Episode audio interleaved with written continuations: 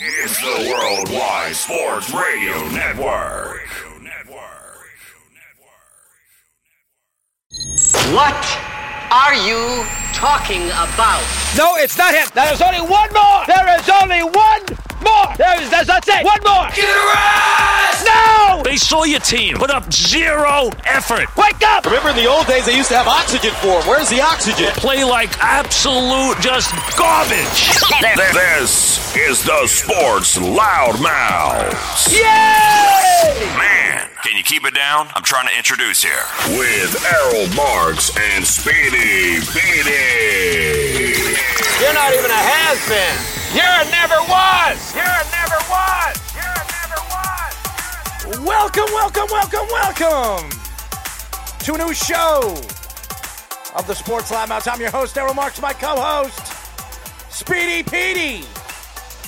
631-672-3108 is the number. You can go to our website at www.worldwidesportsradio.com. Download our app on iOS, WWSRN or Android, Worldwide Sports Radio Network. I want to apologize to all the fans. We had cable problems out here in Long Island, all over this area, all over the Smithtown, Lake Grove area. Everybody lost their cable for almost 2.5 hours. So I want to apologize to all the fans that we're starting hour and a half late. We actually missed one of our guests, so we'll have him on next week. But we do have a guest at 11 o'clock. We will be talking to Big Blue Banter and Big Blue View writer and podcast host Nick Falato. He will be joining us. So we'll talk about some Giants football with him. I know Speedy can't wait for that. I guess I could talk about all the injuries they have, yeah. Yeah, so we'll get into some Giants football, some of their drops, their cuts, their waivers. We're going to get into all that with our friend Nick. We're going to get into this R.J. Barrett thing. It seems like this doesn't end when it comes to this trade. It goes to Donovan Mitchell going to the New York Knicks, to Donovan Mitchell not going to the New York Knicks, to Donovan Mitchell going to the Knicks, to Donovan Mitchell not going to the Knicks. Now today, Donovan Mitchell took all his Jazz following, all the different players, the team. He took it all off his Twitter. So what does that mean? I don't know what that tells me. Does that tell me that Donovan Mitchell is telling them, I want out of here? I don't know, but obviously, the Knicks give R.J. Barrett a sign. They sign him for 4 years, $120 million extension. What does that do? Well, it doesn't really do anything because there was stories coming out from the organization that they were willing to trade R.J. Barrett and 2 unprotected first-round draft picks for Donovan Mitchell, and Danny Ainge was not going with that. So the Knicks obviously Leon Rose gave him 48 hours to decide what he was going to do. And if he wasn't going to take that trade, he was going to sign R.J. Barrett. Now that R.J. Barrett is signed with his rookie, they cannot trade R.J. until December. Mm-hmm. So they have control of R.J. Barrett until then. So I don't know how this is going to work. I don't know how they're going to get R.J. Barrett now. So even though there is stories coming out that R.J. Barrett could be still involved with the trade. I don't know how, but... No, it's the same issue that the Suns and the Heat had with Kevin Durant. I don't know why they keep talking about this, but anyways, the 49ers to keep Jimmy Garoppolo. He will be the highest paid backup in the NFL. He will be making $7 million. And, I mean, that's a lot of money for a backup quarterback that might not even play this year. It might even go up to $19 million if it gets playing time, yeah. So... NFL teams solidify their 53-man roster. So a lot of teams dropped a lot of players. There's quite a few players that a lot of teams would be interested in. We will get into that a little bit later in the show. Tracking the Jets and the Giants cuts, we will get into that as well. And the Yankees struggling on the West Coast as Aaron Judge reaches 50 home runs. What is Snug saying over here? Josh Silverberg told me that he saw a rumor that Donovan Mitchell was eating lunch at Crown Burger in Salt Lake City. I never even heard of Crown Burger. It must be a West Coast chain or something. I don't know. If he's saying there's a Crown Burger, obviously there has to be one. So, because Snug knows his food, so that I do know. He knows his snacks and he knows his food. But, you could call us at 631-672-3108. Again, I'd like to apologize to all the fans that were waiting for us to come on as we had cable and internet problems all over the north side of Suffolk, Long Island. So we're happy to be back. So before we get our guest on at 11 o'clock, let's get into... Why don't we get into the NFL? Because that seems to be the big story right now. Cuts were done and finished today. So let's go into the Giants and the Jets, because it seems like you look at each and every one of these rosters and you say, what is going to make these teams better? So let's go into the Jets and some of their cuts today and over the last 48 hours. The Jets cut quite a few, important players, I think, to this team, and a lot of young players that were drafted by Joe Douglas in the last two seasons. So, Javelin Guidry got dropped. Rashard Wild Goose got dropped. Isaiah Dunn, Tanzel Smart, Jonathan Marshall, Jabari Zuniga. And by the way, he was put on waivers. Now, I know that the Cowboys were reaching out for Zuniga and somebody else. I forget the other guy that they were reaching out to the Jets for. But edge rusher Bradley Ainey.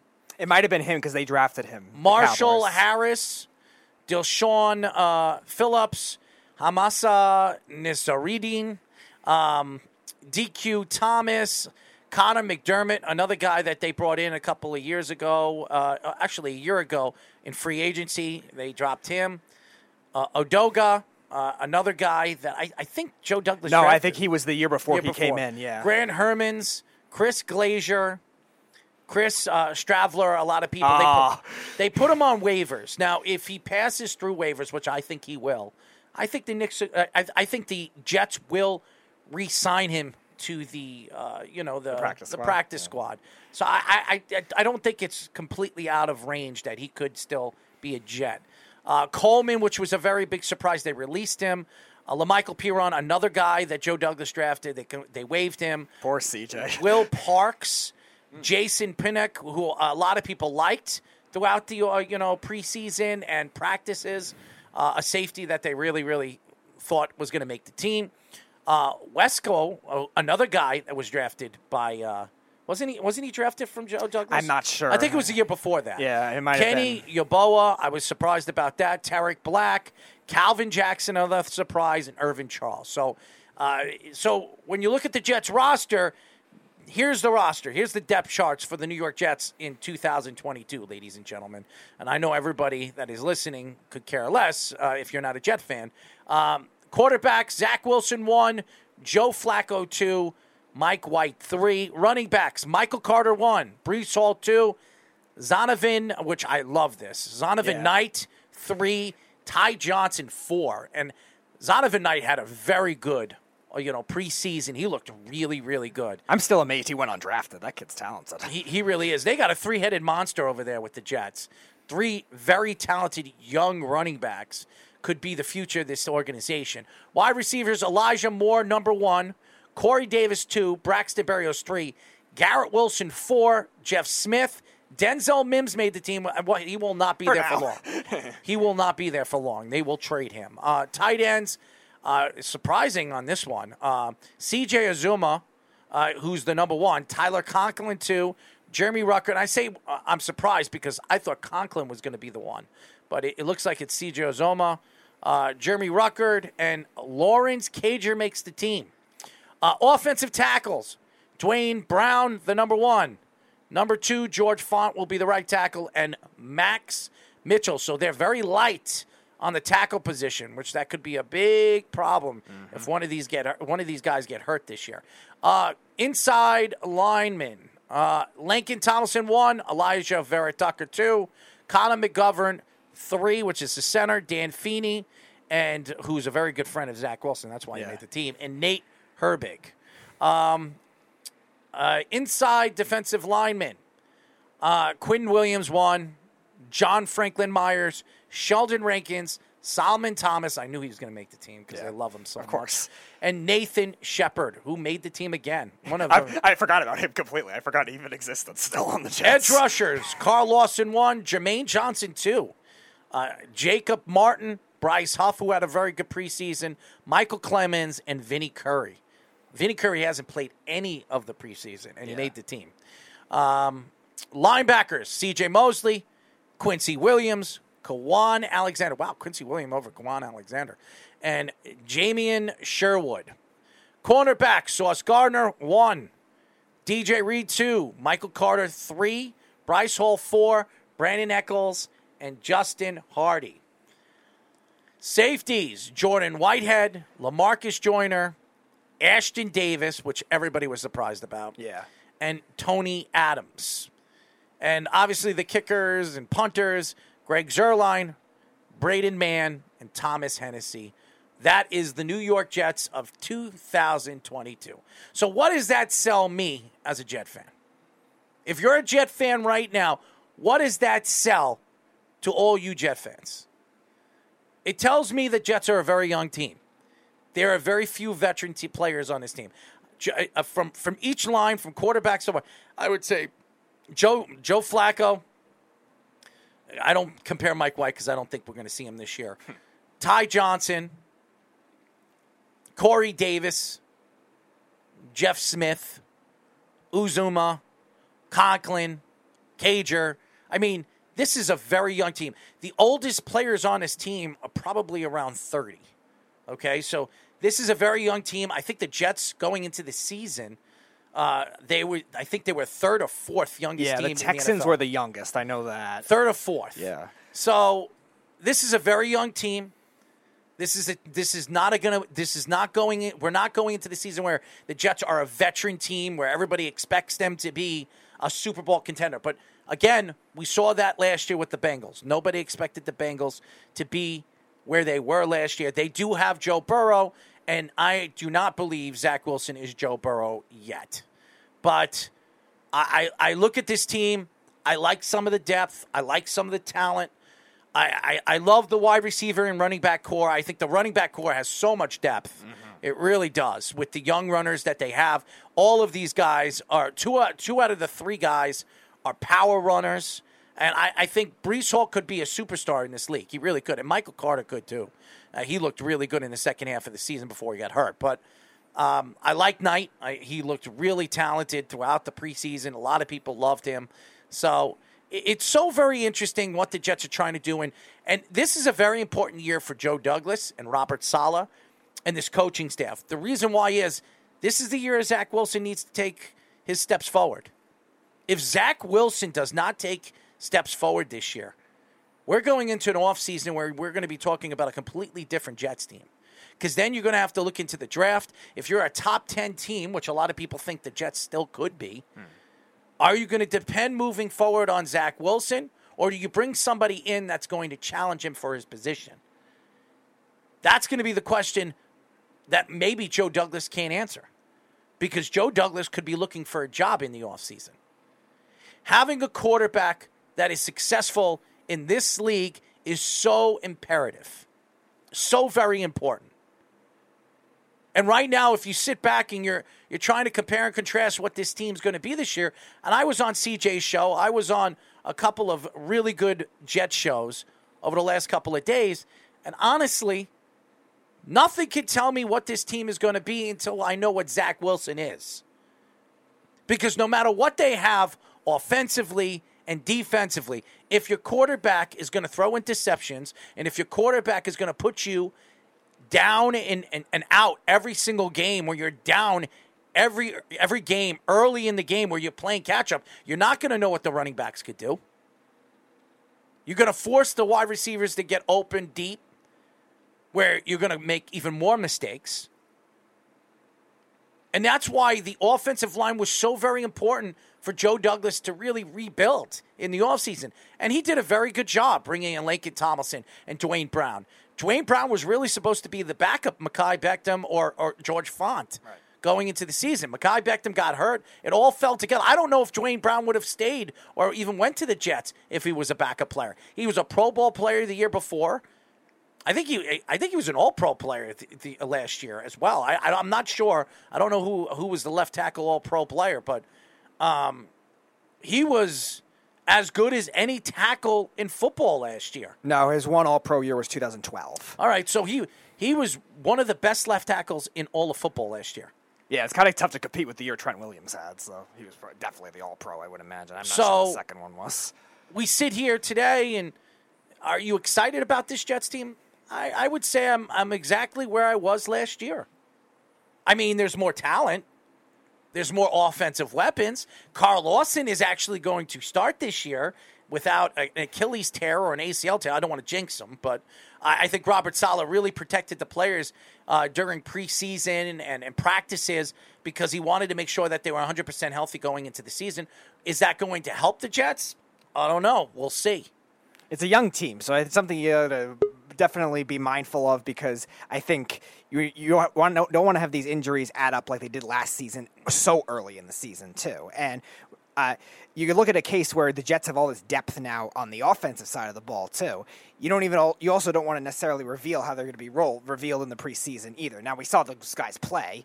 Elijah Moore played a little. Corey Davis played some, but Garrett Wilson played some, but it was the running backs they really wanted to feature, and that's why Zonovan Knight made this roster, which I always thought he was very talented. I was thinking it was like a fourth, fifth-round pick. I'm amazed he went undrafted, but it just shows how the running backs just aren't as valued as much. But he's going to be a factor on this team. They have a lot of shifty guys in that backfield. That's definitely going to make a difference. We'll see what they do with Denzel Mims if they could trade him before. They're going to trade him. Yeah, before the season starts. There's no way they're going to protect Denzel Mims. They only kept him because if they put him on waivers or they released him, there would be 30 teams lining up to try to bring him in. Right. He's very talented. He's still young.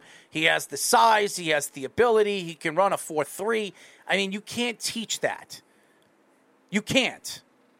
Now, you look at the Jets right now, and you sit back and you say, hey, this team could challenge the Buffalo Bills or the Miami Dolphins or the New England Patriots.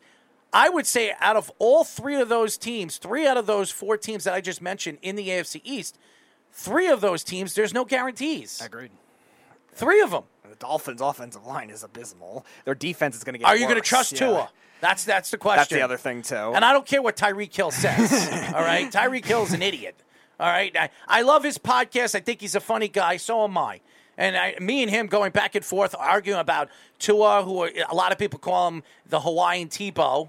But I don't know what he is and where he's going to be next year because I believe Miami will be looking at another quarterback in the draft. Oh, I forgot. They lost their first-round draft pick next year. Yep. So somebody wanted Tom Brady and decided to do it illegally. Good job. Good luck on that unless they trade back into the first round to get the quarterback that they want. But honestly, that division, out of all the divisions in the AFC, is the more up-for-grabs division. It really is. Now, Buffalo could be the most talented team in the AFC. A lot of people think that they still are. And Josh Allen is after what we saw Josh Allen did against Patrick Mahomes and the Kansas City Chiefs in the playoffs, where he didn't get his opportunity to get control of the ball in overtime, and that's why the league has changed the rules because of the Josh Allen situation, and that's great. It might help next year. I mean, it might help this year. It might not. But you look at the AFC East, what really scares you besides Buffalo? New England, they lost J.C. Jackson. They lost Van Noyd. They lost Hightower. They lost so many starters on this defense, which has been their strength, really, for years. Everybody keeps talking about their offense. Yeah, they had Tom Brady, but that wasn't their strength. Their defense kept them in games. Tom Brady would pull away with their offense.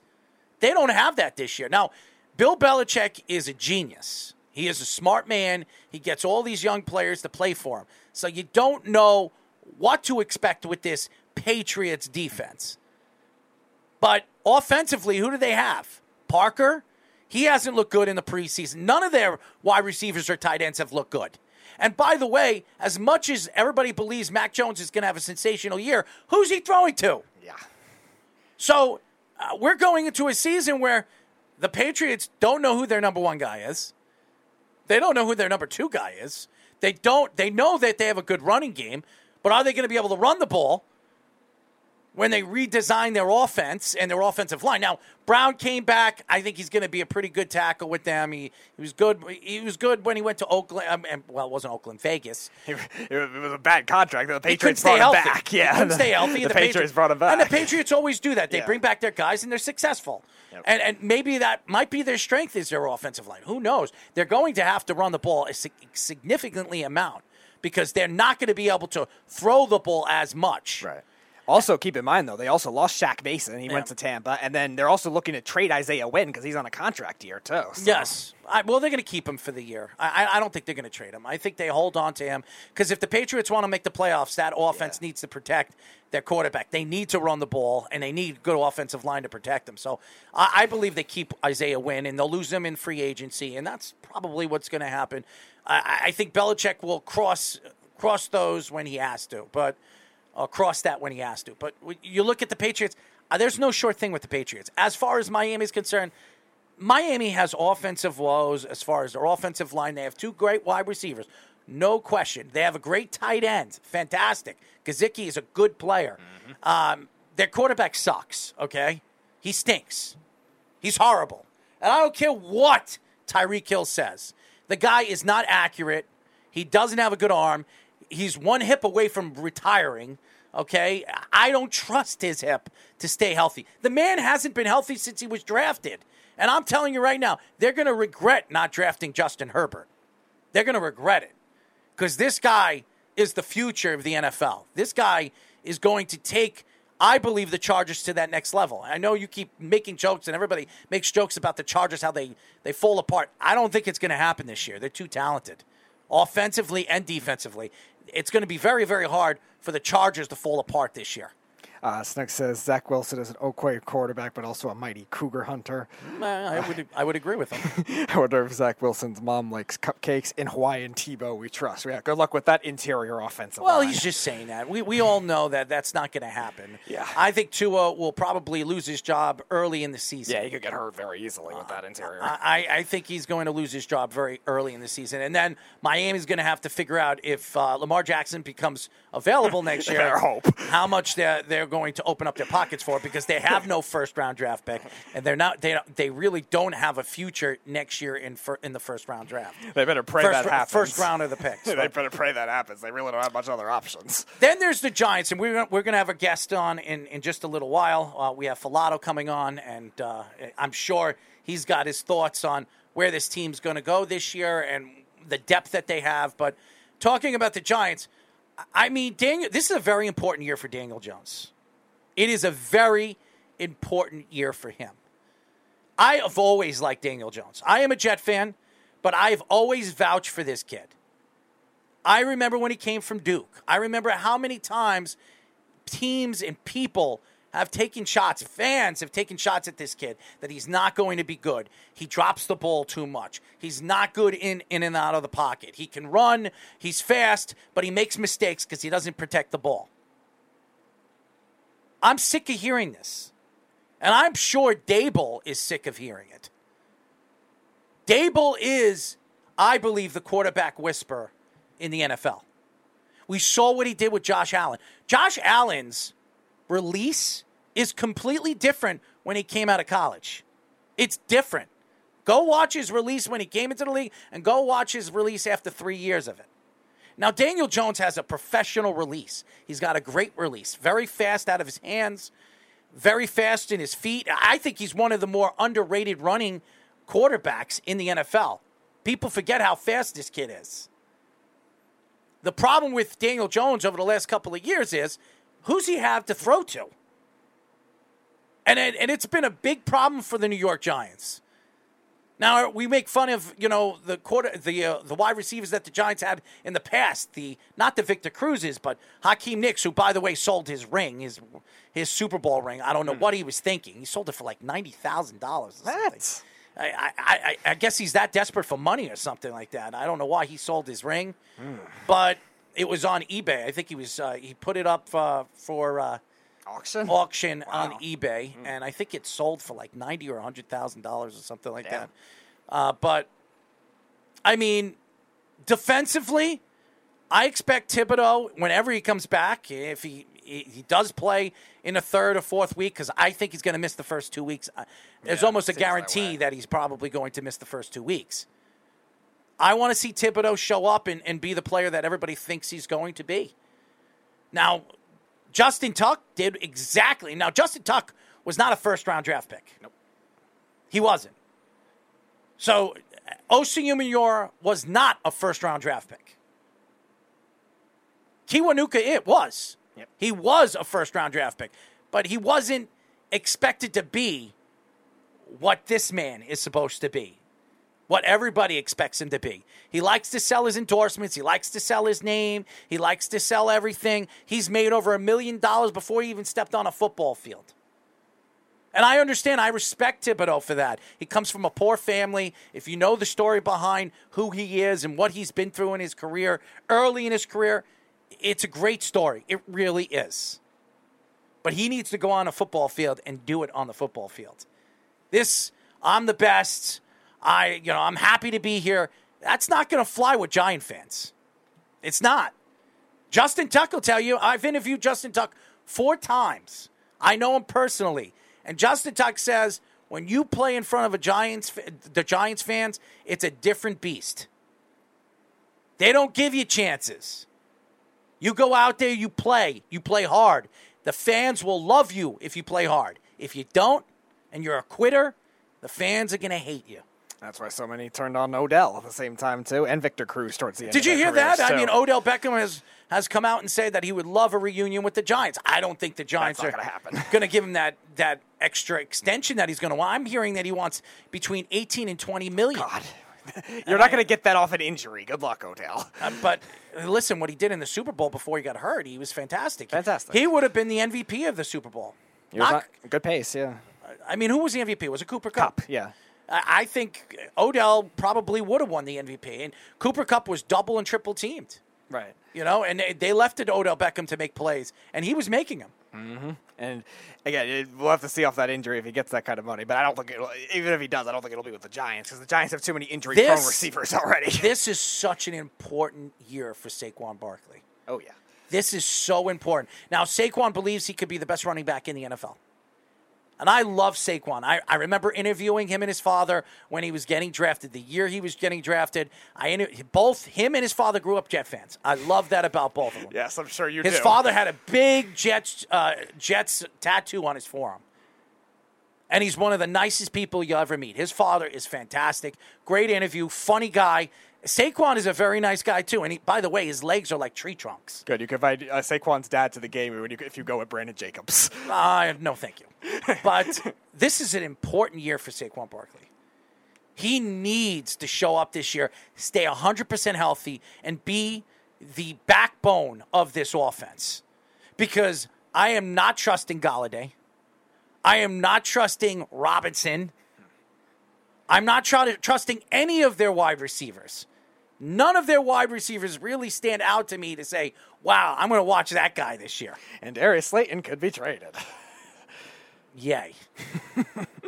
The guy that the Giant fans compared to Odell Beckham. Yeah, I remember Figure that one out. Snook says, Speedy, you got to get a hat like the trumpet guy. Daniel Jones has to watch out for the turf monster. Yeah, definitely possible. But you better hope Saquon does stay healthy, though, because they don't really have a lot of good backup running backs either. They're not like the Jets loaded with all those backups. Their number 2 listed right now is Matt Breida, who was very good for the 49ers like 4 years ago. I like Breida. One can only hope he can rebirth that. I think they regret losing, what's his name again, a couple of years ago. Wayne Gallman, and also this offseason, Devontae Booker, too, was good last year, too, and they let him go. Gallman was a big loss. Gallman, yeah. I really like Gallman. When he was on the Giants, when Saquon got hurt and he tore his ACL, yeah. That was the year Gallman really took over and really played so well, and it didn't make any sense why the Giants didn't extend him. But the Giants have made a lot of mistakes.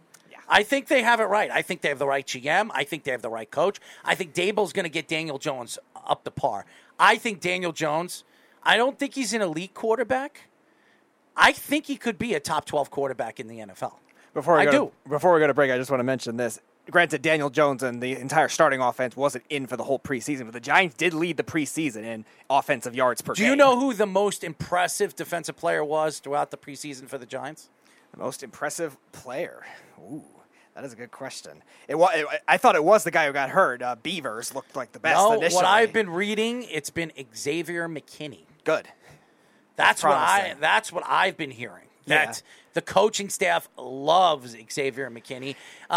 If you know Daboll actually was on the coaching staff with Alabama when McKinney was playing for Alabama. Good. So he knows him very, very well. He recruited him. Well, he was part of the recruiting process when he came through Alabama, and he loves him. He loves him. A lot of the players love Xavier McKinney, and this is a guy that I know a lot of Cowboy fans, and we know some of them, would have rathered him over CeeDee Lamb, which I have no idea, but that's giant. That just shows you how stupid Cowboy fans are, by the way. But Xavier McKinney could play a very big part of this defense and where this defense could go this year. I think this is going to be a fun, energetic defense because they're going to be able to go. They're going to go after every single team. They're a blitz-heavy team. This is going to be very blitz savvy. They're going to blitz all over the field. They're going to bring up the safeties. They're going to bring up the corners. We all know what Wink likes to do. Mm-hmm. He has done that with Baltimore for years. And I expect him to do that with the New York Giants. I think the Giants are going to be fun to watch. One can only hope their secondary can hold up, though. Outside of Xavier McKinney, they didn't look great. The rest of them didn't look great in the preseason, so we'll see if that happens. They're going to blitz. And why not get with the Giants and get into the conversation with the Giants? When we come back, we will be talking to Big Blue Banter and Big Blue View writer and podcast host Nick Falato here on the Sports Loudmouths. You're listening to the Worldwide Sports Radio Network. This is the Sports Loudmouths. Again, I want to apologize to all the fans. Cable problems, internet problems. We never start late. 10:30, we are here. We made sure we are here live for all you fans to listen to our crazy banter in sports. 631-672-3108 is the number. We are the Sports Loudmouths. You can go to our website at www.worldwidesportsradio.com. Download our app on iOS, WWSRN or Android, Worldwide Sports Radio Network. 24,000 people have downloaded our app. It is the first of its kind, ladies and gentlemen. It is easy to use, and it's fan-friendly. Check it out. Go to your Apple. Who says Apple? Your Apple store on iOS, WWSRN, or Android Worldwide Sports Radio Network. Well, we have a Giants guy finally on. I know Speedy couldn't wait for that. We are now talking to Big Blue Banter and Big Blue View writer and podcast host Nick Falato. Nick, what's going on, bud? Fellas, thank you so much for having me on the Loudmouth Podcast. How you guys doing? Well, you know what's funny? Everybody calls us a podcast. We are not a podcast. We are a live radio show. We air throughout the we air throughout the world, and we are on 103.9 FM every single week. So we're happy to have you, Nick. And first of all, you're the first Giant analyst or writer or podcaster we've had on this show in a very long time. So you should be very welcome for all the Giant fans. Well. Yeah, well, I feel welcome. Well, you know what? We'll have you laughing by the end of this interview. That's for sure. Anyways, so before we get into this, how are you and your family doing with the pandemic? Oh, we're doing well, man. I mean, I moved out to Phoenix, so I'm out here with my girlfriend who is in flight school, and I got my bulldog with me out here. So I don't live on the East Coast anymore, so it's a little bit earlier out here than it is for you guys up there. Oh, she's a flyer. She's a pilot, huh? Yeah, she's a pilot. Yeah, she flies Sirius right now with the United Aviate Academy. It's pretty cool stuff. Look at that, man. Radio guy / writer / sports guy. So that's good. That's good. Is she like? It's not as cool. That's cool. That's cool to me. By the way, is she a sports fan? A little bit, but nothing too crazy. Yeah, she's not really big into football, but she likes soccer. What made you become a Giant fan, by the way? I was born into it, man. I used to, when I was a kid, my dad always loves telling the story. Diehard Giant fan. My middle name is Mark, after Mark Bavaro, so it's been around my life forever. So when I was a kid, I went into a store, and this nice old man gave me this little stuffed teddy bear. He just wanted to give this to a nice little kid that he saw. Had a Dallas Cowboy insignia on its chest. I took it. I'm about 4 years old at this point, boys. I took this thing, and I said, ew, Dallas, and I threw it back at the individual. And the guy laughed and looked at my father and was like, you got this kid brainwashed already. So it's pretty awesome. My entire life, diehard Giant fan. So it's been a pleasure covering the team professionally. Well, we are talking to Big Blue Banter, Big Blue View writer and podcast host Nick Falato. So Nick, why don't we get into the Giants? Today was the final cuts for the New York Giants. What stood out to you so far on some of the cuts and where this team is in 2022? I don't think it's done yet. I think the roster, it's such a fluid situation right now, and there's going to be so many guys who apparently made the 53-man roster who aren't going to be there come week one against Tennessee. I also think it's unfortunate that players like Quincy Roche didn't make the roster, but at the same time, this is a new system coming in. You have a new coaching staff. This is a new general manager. There's always going to be turnover, and I think that this current coaching staff valued the overall size and versatility of a player like O'Shane Ximenez, who hasn't done much since he came to the New York Giants in 2019. So it sucks that Quincy Roche got the axe. Hopefully the Giants can stash him on the practice squad, but I think there might be another 5-6 players who are not on the roster who could come in the coming days, turn this roster over, and just try to fill these key positions that are weak right now, tight end, cornerback. They need to get some healthy bodies in there, maybe even interior offensive line, because we don't know what's going on with Ben Bredesen's injury or Joshua Ozudu's injury. It looks like Shane Lemieux could possibly end up on IR, and don't quote me on that. We'll have to see. But I think some of these guys made the final 53-man roster just so they can qualify for the short-term IR. Lemieux, Rodarius Williams, possibly Ellerson Smith. That's going to open up more roster spots for possibly Quincy Roche if he goes to the practice squad, or Trenton Thompson, or more likely players who are not on the roster right now who were just cut by their respective teams. I'm hoping that, because there were a couple of tight ends that seem intriguing that the Giants would definitely target, especially. And you mentioned it with the linebackers, too. I definitely would want them to target more depth than that because they lost Darian Beavers for the season as well. So my question is based on the two guys that have been rumored to be traded during the training camp process. Darius Slayton was one, and Blake Martinez was another. What have you been hearing about those rumors recently, and do you think it's realistic? I think the Darius Slayton one is realistic. You have Rap Sheet and Adam Schefter discussing it. I didn't project him to make the roster because he's been injured a lot throughout training camp, and he didn't really get a lot of first-team snaps outside of week one against the Patriots, and he had that hamstring injury. So usually when not earning reps, you're the fifth receiver in a best-case scenario. You don't add value on special teams, and you cost $2.5 million against the cap, and you've had two really inefficient seasons over the last 2 years. It's not spelling well for your roster chances, but I think he's a vertical threat. I think he does have value, and I think he's a talented player. I don't know if it's fiscally responsible or even doable for the Giants to retain him if they want to add other players to their roster. So if there are teams biting and trying to get Darius Slayton for their wide receiver core, maybe the Green Bay Packers or a team like that, then it makes sense for the Giants to hold out, put him on the 53, and then trade him and get maybe like a 7th-round pick or a 6th-round pick, what have you. It won't be anything too extravagant, but that does make sense. But there's also the argument, man, and fiscally, I'm not sure if it can work. The Giants don't have a vertical separator who can play on the outside consistently.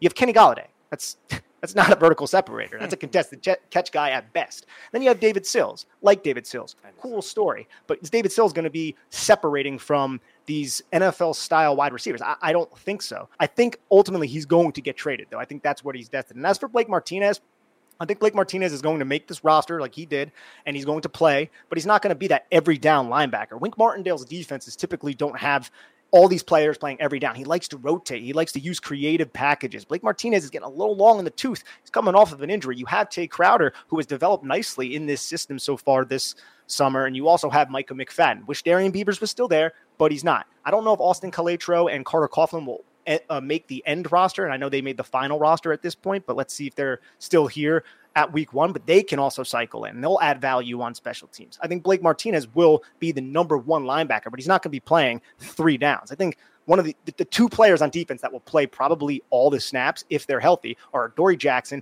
and Xavier McKinney, who you guys were talking about before the break. Xavier McKinney, that guy is primed for a huge breakout season, and he has the C on his chest now, and he's earned it. And that kid, man, he's young. He's explosive. He is very smart, and he's going to be doing everything on the back end of that defense and blitzing, which is something he did not do really at all in Patrick Graham's system. Well, they love him, and I've heard Daboll preaching so many good things about him at the press conference and saying that this kid, he takes responsibility for the team, takes responsibility for his mistakes. And that's all you ask for a player, to go out there and give it your best. And if you know you're not giving it your best, to speak out and tell the players to work harder and press. So that's a good sign for a young player like McKinney, who's been in the league for almost, it's going on 3 years. Mm-hmm. And he really hasn't grown into the player that everybody thought he was going to be. He was a second-round draft pick.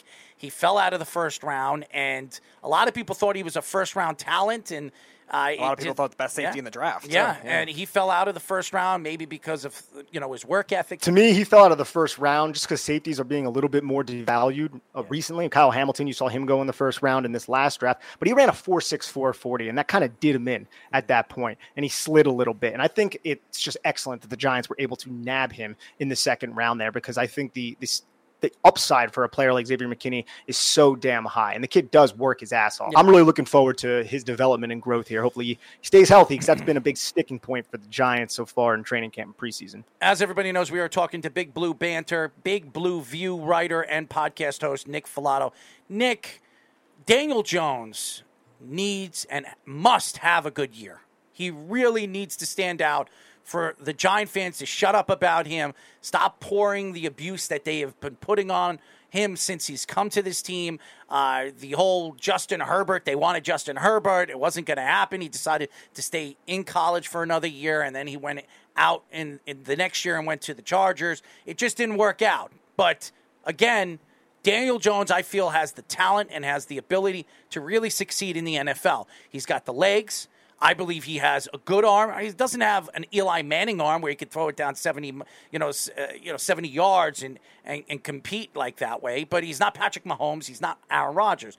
But I think he could do a lot of different things that other quarterbacks can't do in the league, especially use his legs. I think Daboll is the quarterback whisperer in the NFL. Everybody keeps talking about this guy and that guy, Josh McDaniels, everywhere Josh McDaniels, even when he went to the Broncos. What did he do? He drafted Tim Tebow, and he lost his job in a year. It didn't work out over there. Now he's over there with the Las Vegas Raiders. We'll see how he succeeds over there. But we've seen a lot of different people say that they're the quarterback whisperer. Daboll, I believe, knows what he's doing at the quarterback position. I see what Josh Allen turned into after 3 years. His release point, everything changed. His footwork, the way he plants his feet, the way he throws off his front foot, everything that he has done, to change his offensive way of playing the quarterback position, it's made him one of the elite quarterbacks, one of the top five quarterbacks in the NFL.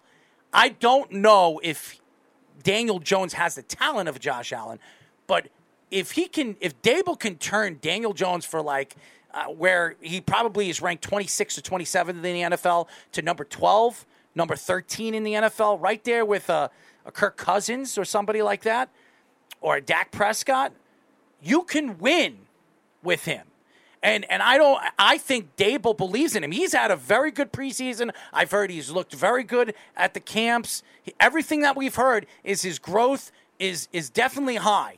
Where do you see Daniel Jones this year? Do you think, honestly, Daniel Jones could be the quarterback of the future for the New York Giants? I don't. Declining their fifth-year option is a little bit of a tea leave there. I think he would have to move mountains to earn a long-term contract. Now, if he plays really well, then I feel like the Giants could give him one of those small deals, those short-term deals that have built-in incentives, and also a deal that they can get out of if he ends up falling flat on his face, because he hasn't shown a lot since he's been the New York Giants quarterback. No. And John Mara put it well. I mean, they've done everything to ruin this kid. The offensive line, Jason Garrett as his play caller and offensive coordinator, the lack of weapons, Saquon Barkley getting injured. He has a lot of excuses in his back pocket, but I do believe Daniel Jones, his ceiling, to me, is like a Kirk Cousins. That's what I think his ceiling is. That's a good ceiling. That's a ceiling, though. I don't think he can get near what Josh Allen is. You could win with Kirk Cousins. I mean, yeah, you could. But do you want to tie up big money in a Kirk Cousins? No, you're absolutely right. But if you look at Kirk Cousins' numbers, even with the Washington football team, and then going over there to the Minnesota Vikings, his numbers are as good as anybody's in the NFL. And if you compare his numbers in the last 5 years or 6 years of all the quarterbacks in the NFL, Kirk Cousins is a top 7, top 8 quarterback. People just forget, where he came from and what round he was drafted in. He was drafted in the fourth round, and he was drafted with RG3, who was the second pick, which, by the way, the Washington football team traded, three first-round draft picks to move up to that position? And RG3 is he's an ESPN analyst, and this guy is a starting quarterback in the NFL, and I believe still a top 10, top 12 quarterback in the NFL. So what does that tell you? So it just shows you that it doesn't matter what round you're drafted in. It just matters how much work you put in and really your talent. Where's your talent and who you are as a quarterback in the NFL. So I do believe Daniel Jones could be a successful quarterback in this league. And why not with the Giants? If he throws 4,000 yards this year with the wide receivers he has, and Saquon Barkley's running all over people, and the Giants win 8 or 9 games, and they squeak into the playoffs, you have to sign this kid. You can't just say, oh, you know what, we'll give him incentives, we'll give him that, and we'll still draft a quarterback in the draft, and we'll have them play for the position. Daniel Jones is not going to like that. He's not going to sit there and say, well, I'll accept that. You know, so because to me, if he's showing growth, he's still young. How old is Daniel Jones? 25? I mean, you're gonna give up on a 25-year-old kid who, by the way, just had nobody to coach him. Who was his coaches? I mean, the Giants have had some lacklustered idiots over there. Their offensive coordinators, idiots. I mean, I'm not gonna take shots at Judge. Okay, I think he's a nice guy. He tried to be too much like Bill Belichick. He's not Bill Belichick. And now he's the offensive whatever. He's the dual offensive coordinator for the Patriots. And he's going to fail there too because he's just not a good, top-end coach. And the Giants trusted in him. It didn't work. He couldn't help develop this kid. Now they finally got a smart guy in there that actually knows how to develop a quarterback. If he develops, why would you give up on him? I understand what you're saying, Nick, because of the quarterback class next year. But you can't just give up on somebody just because, hey, you know what? He looked bad for the last 2 years, so give up on him even if he throws 4,000 yards and gives you 22 touchdowns with a crappy wide receiving core. It all comes down to money. Like allocating a lot of money to the quarterback position, it's difficult to build a roster that way. And if you can go on a rookie contract with one of those young guys, if the Giants do decide to go in that direction, it's going to help the Joe Schoen and Brian Daboll era. So, like I said, it would have to be one of those contracts. Would you pay him Tannehill money if he has a good season? I'm sorry? Would you pay him Tannehill money if he has a good season? I think Tannehill has a pretty hefty contract. $78 million. I don't have the numbers I think they gave him a $78 million contract. I think it was, if I'm not mistaken, it was 4 years, $78 million? Years, 3 years. 3 years, $78 million. So that comes out to be 20-something million. Yeah, back at 27, something like that. I mean, that's not too hefty from what the quarterbacks are making now. I mean, Dak Prescott's making $41 million. I mean, I would have said Dallas was smart. I mean, Kyler Murray's making $43. I mean, Lamar Jackson was offered $43. Aaron Rodgers is making $50. I mean, the Patrick Mahomes is making, I think this year, it's still on the lower side. I think he's making like 31, 32. It gets higher. It averages out to 45, though, eventually. Yeah. So, I mean, I don't think he's going to get that money, but Tannehill money, 24, 23, I would do that. I would give him that money if he has a good season, throws 4,000 yards, 20-something touchdowns, and he throws, let's say, 22 and 11. I think that's a good year with the wide receiving core that he has.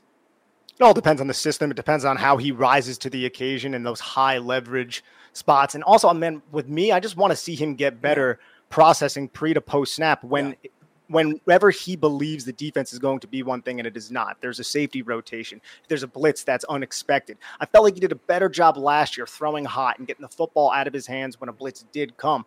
But the pre to post snap processing when the coverage is not what he thought from pre to post. That's the thing that scared little hesitation that he has. That's the thing that works against him. And you need to be really, really quick. And I think he has NFL arm talent. It's not like you said, Mahomes. It's none of those things.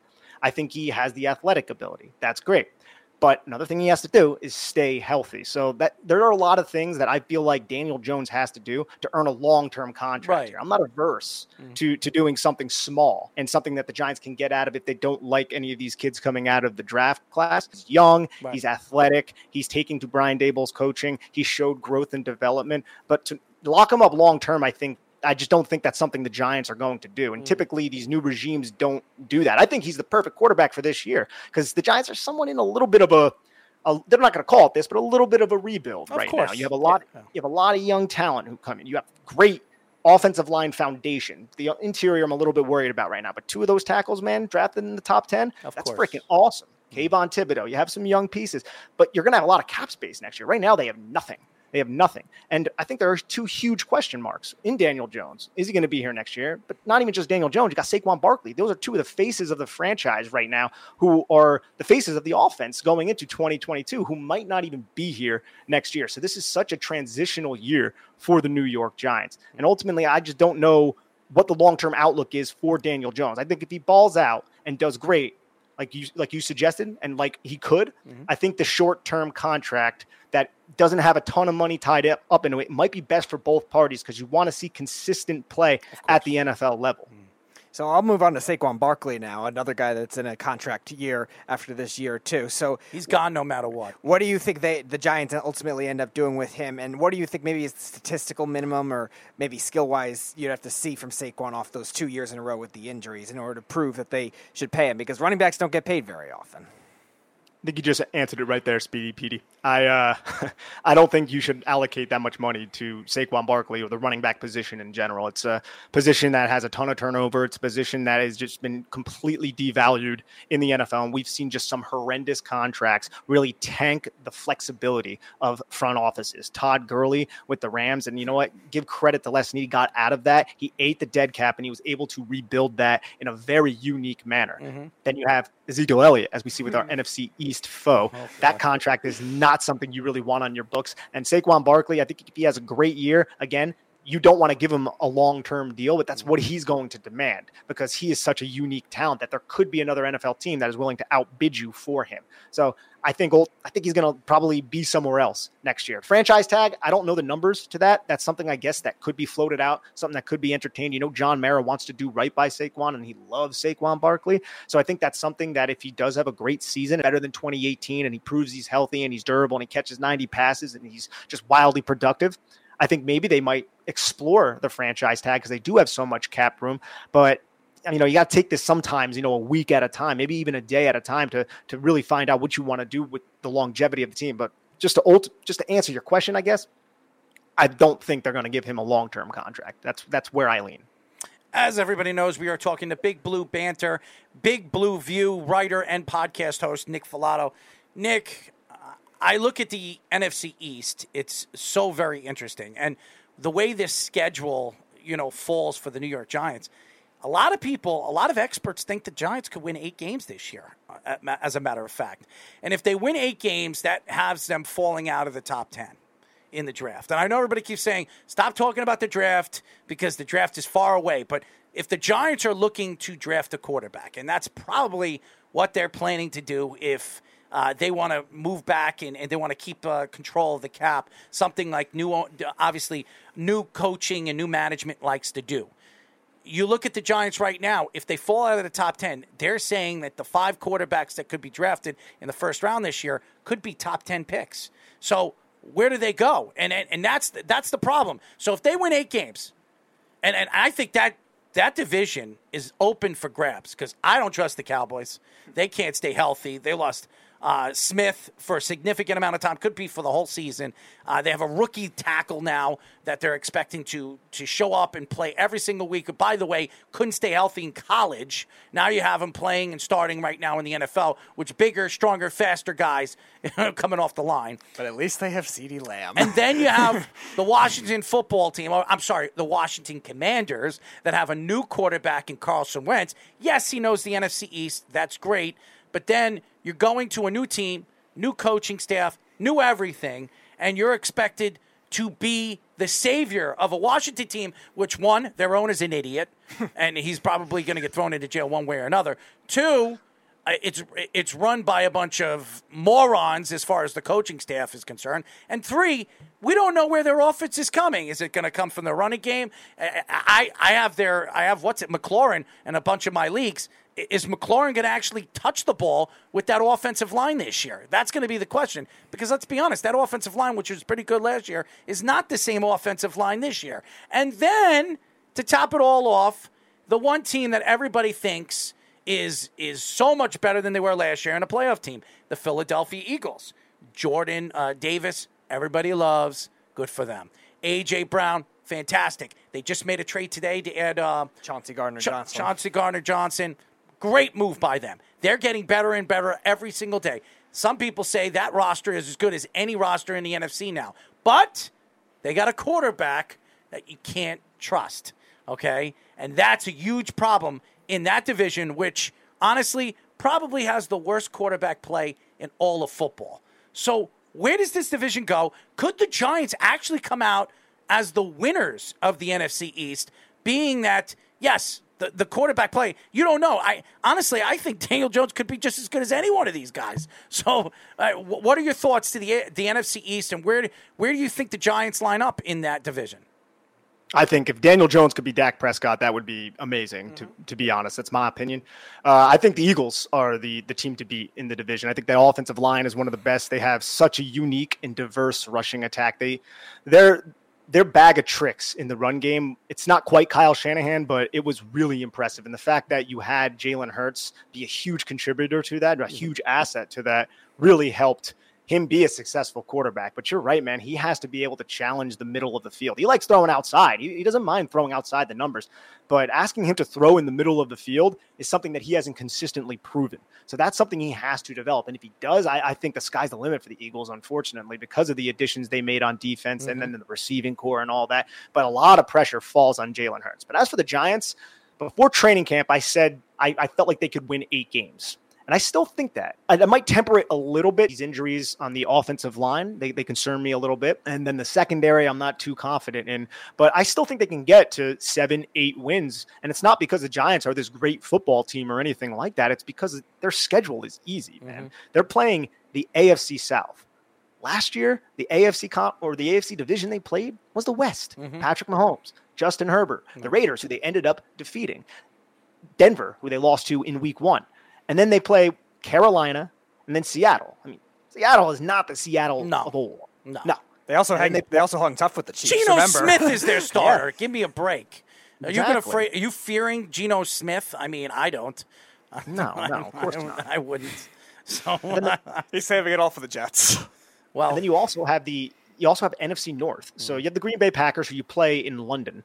I believe it's London. It's somewhere in England, somewhere not in the United States, of course. So that game's probably a loss. Minnesota, you play them on Christmas Eve. It's a good football team. Might not win that one. But the Bears, the Lions, those are some winnable games right there. The Giants are playing, I think, 5 or 6 teams that would have picked in the top 10 if they didn't trade their picks. Seattle and Chicago is who I'm talking about. So all those teams are in rebuilding situations. That doesn't mean the Giants will defeat them, but these are winnable football games. If the ball bounces the right way and if Daniel Jones rises to the occasion like maybe he can, then the Giants can win those football games and maybe just be a competitive team in December. And at this point, dude, I think every Giant fan would sign up for that if they want to win. Some Giant fans just want to tank right now and get one of those top picks. And you know what? Part of me understands that because you have the long term in mind. Part of me definitely understands that. But if you're looking to compete this year, the Giants could be interesting in December. And that's not something that they could say. Daboll's not going to do that.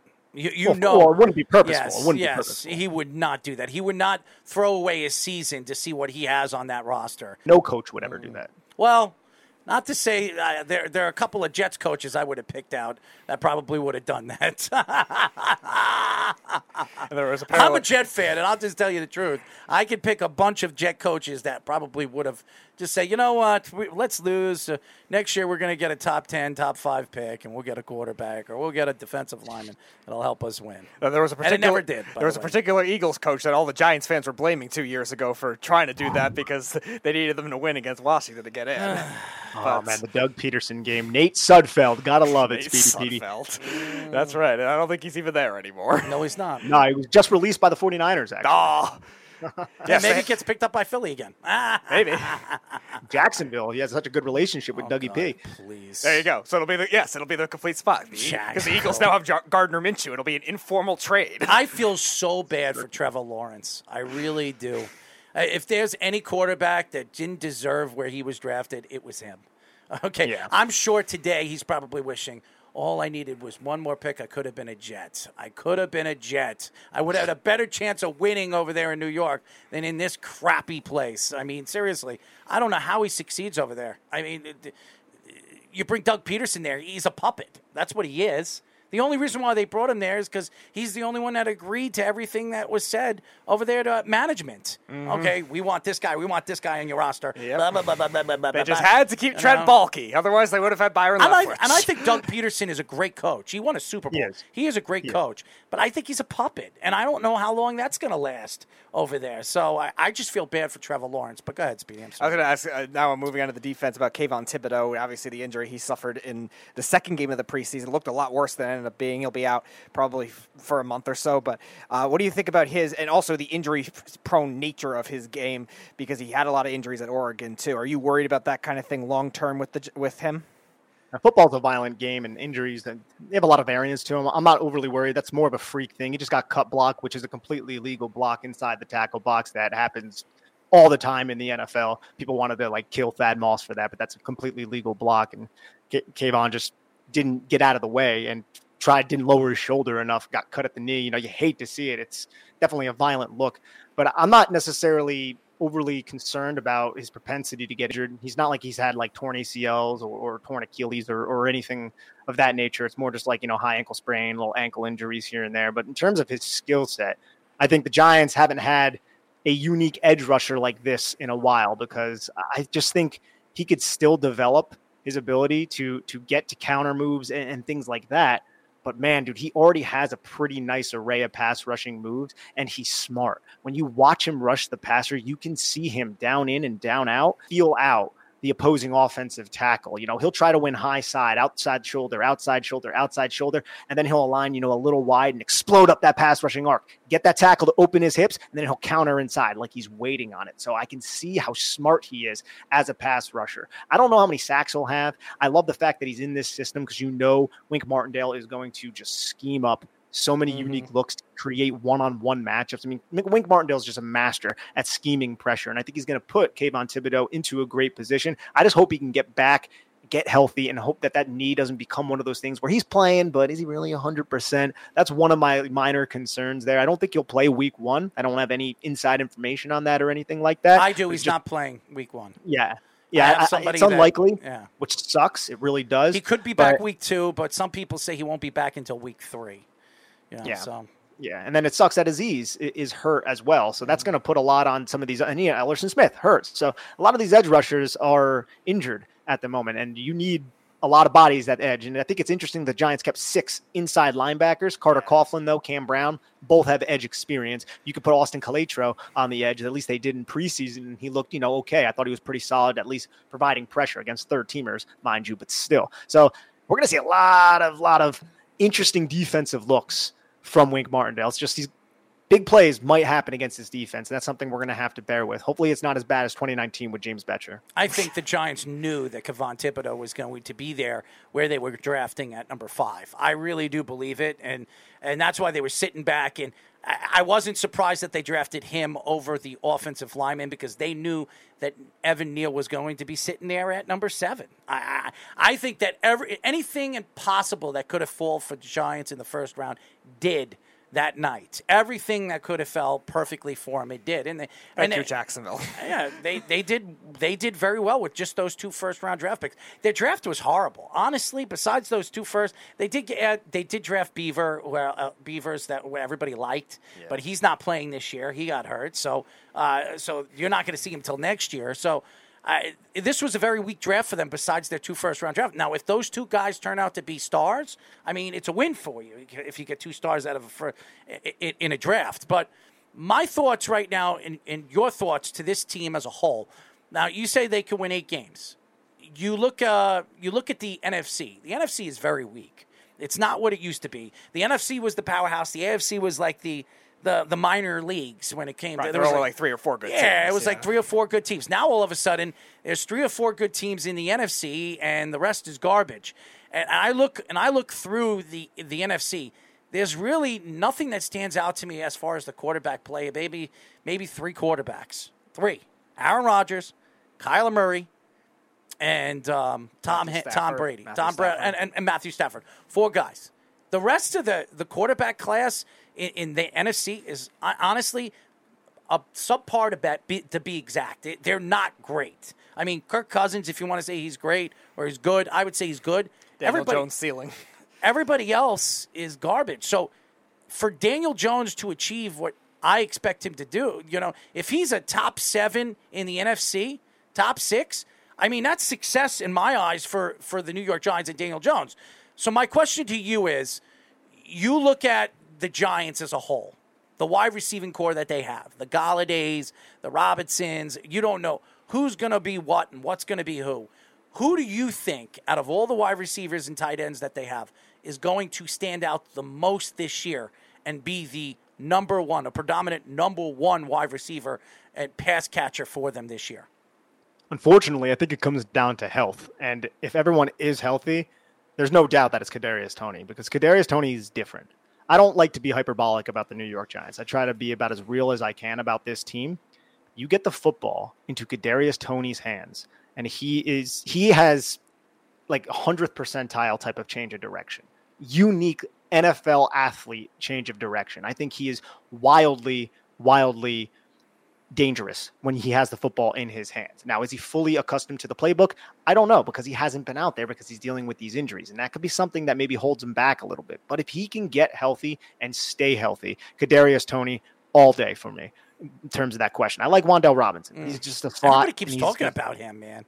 Yeah, he's a little bit more, I don't like saying guys are gadget guys, but he is a little bit more of a design touch type of player, not somebody you're going to align on the outside and he's going to consistently win outside.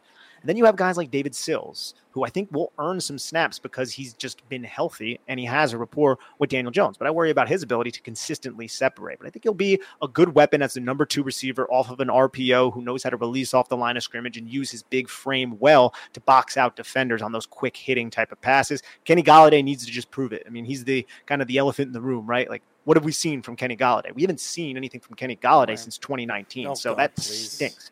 And it could just be an injury thing at this point, man, because that's a serious injury that he had surgery on with his hip. And could just be he doesn't have the ability to separate, which he didn't really have back then either. So he's the guy that just needs to step up. But the best playmaker at the wide receiver position is Kadarius Toney. But I still think this offense is probably going to run through 26.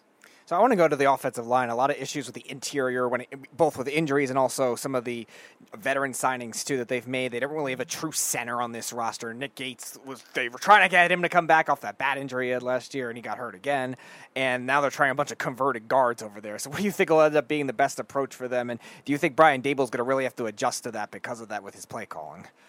I definitely do. I think it could be an issue. I think it could be a big issue. And like I said at the top of the show when I came on, Ben Bredesen and Josh Azudu, they've been dealing with injuries, but we don't know what injuries. I don't know if they're going to be ready for week 1. Shane Lemieux with the toe, he could end up on IR. That's a realistic possibility. So who the heck is playing left guard for you?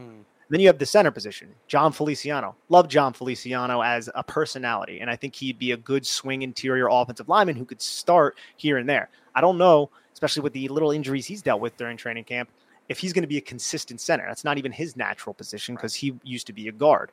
And then you have right guard Mark Lewinsky. I'm confident in Lewinsky. I think he'll be an above-average starter. Neal, I think he's going to take some bumps, take some lumps throughout early in the season, but he'll be fine. Similar to Andrew Thomas, probably, hopefully, not as bad, because Andrew Thomas was pretty bad early on in his career. And then Andrew Thomas, I think, he could vault himself into being a top 5 tackle. I don't think that's crazy to say. I think he is very talented, and his craft that he worked on and he developed, it's very, very impressive, the leaps that he's taken from his rookie season. But to answer your question and to circle back, I think Daboll's going to have to maybe alter it and just get the football out of Daniel Jones' hands quicker. A lot of quick hitters, a lot of RPO, just keep the defense guessing and don't have Daniel Jones hold the football too long in the pocket if you're losing inside. Like, week 1, they got to play Jeffrey Simmons. That's tough. Like, are you going to put Devery Hamilton out there at left guard and he has to be lined up against Jeffrey Simmons? Because I'll tell you what the defensive coordinator is going to do.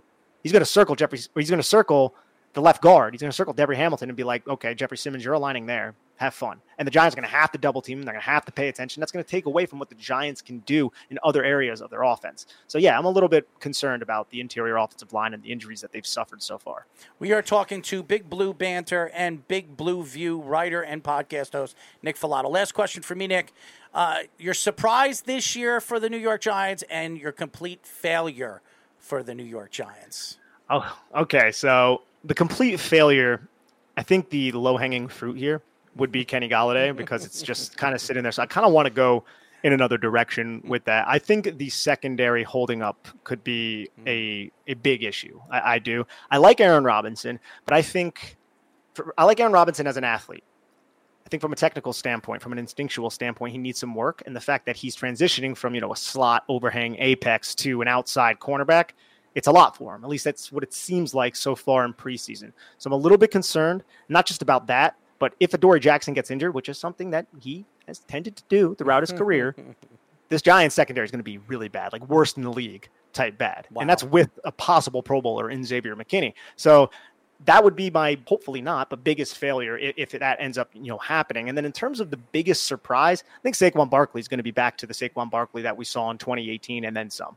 I think the run blocking is going to be a lot better. John Feliciano, he's a pretty good run blocker. Shane Lemieux, when he's healthy, pretty good run blocker. Glowinski, much better run blocker than he is a pass blocker, and the same with Evan Neal. And I think they're going to attempt to run the football maybe a little bit more than what Brian Daboll did up in Buffalo. With Daniel Jones, you know, you want to work the play action, you want to work the RPO, and I think it's going to help Daniel Jones because when you run these RPOs, those backside pursuit defenders are going to try to crash down the line of scrimmage, and then Daniel Jones could take advantage. You know, when those linebackers creep up, that's the read defender. It's going to open up the slant. You just got to boom, boom, quick hit, read it. And I think Daniel Jones does a good job of reading that portion of playing quarterback. It's something he did with David Cutcliffe back at Duke. But I think biggest surprise, Saquon Barkley's back to form. All right, my last question, just a prediction. What is the Giants' record going to be this season? I said 8 wins. I said, yeah, 8 wins at the beginning of training camp. I think I'm still around there. I probably err towards 7, so 7 to 8 wins. And you know, just be competitive at some points in December. Mm-hmm. As the season progressively moves forward, we'd love to get you on again and know and get your information and your thoughts of what's going on with the New York Giants and where they you believe they could go. Because they could win the first 3 games and go 3-0 and surprise everybody. We've seen this before. Crazier things happen, especially with the Giants' schedule. I mean, there's so many winnable games for them. They can win 10 games this year if it falls right for them. So it's crazy to say that. I mean, me saying the Jets are going to win 7 or 8 games, their schedule is ridiculously hard. I mean, really bad. I think the 5th worst schedule in the NFL. I mean, it's hard. But the Giants, I mean, it's probably one of the easiest schedules in all of football. So I expect the Giants to be competitive and be able to compete against all the teams that play against. It doesn't matter who's on that team. But tell the fans how they can find you on social media, bud. Yeah, so thank you guys for having me on again. You guys can find me on social media, Twitter, at Nick Falato. That's just NickFalato. That's just where you can find me. You can find the Big Blue Banter podcast. Wherever you get podcasts, it's myself and CBS's Dan Schneier going over the All-22 and the X's and O's in the scheme of the New York Giants, among basically everything else that surrounds the team. And then my written work's over at BigBlueView.com. I read a couple of your things today, and I think you're very talented.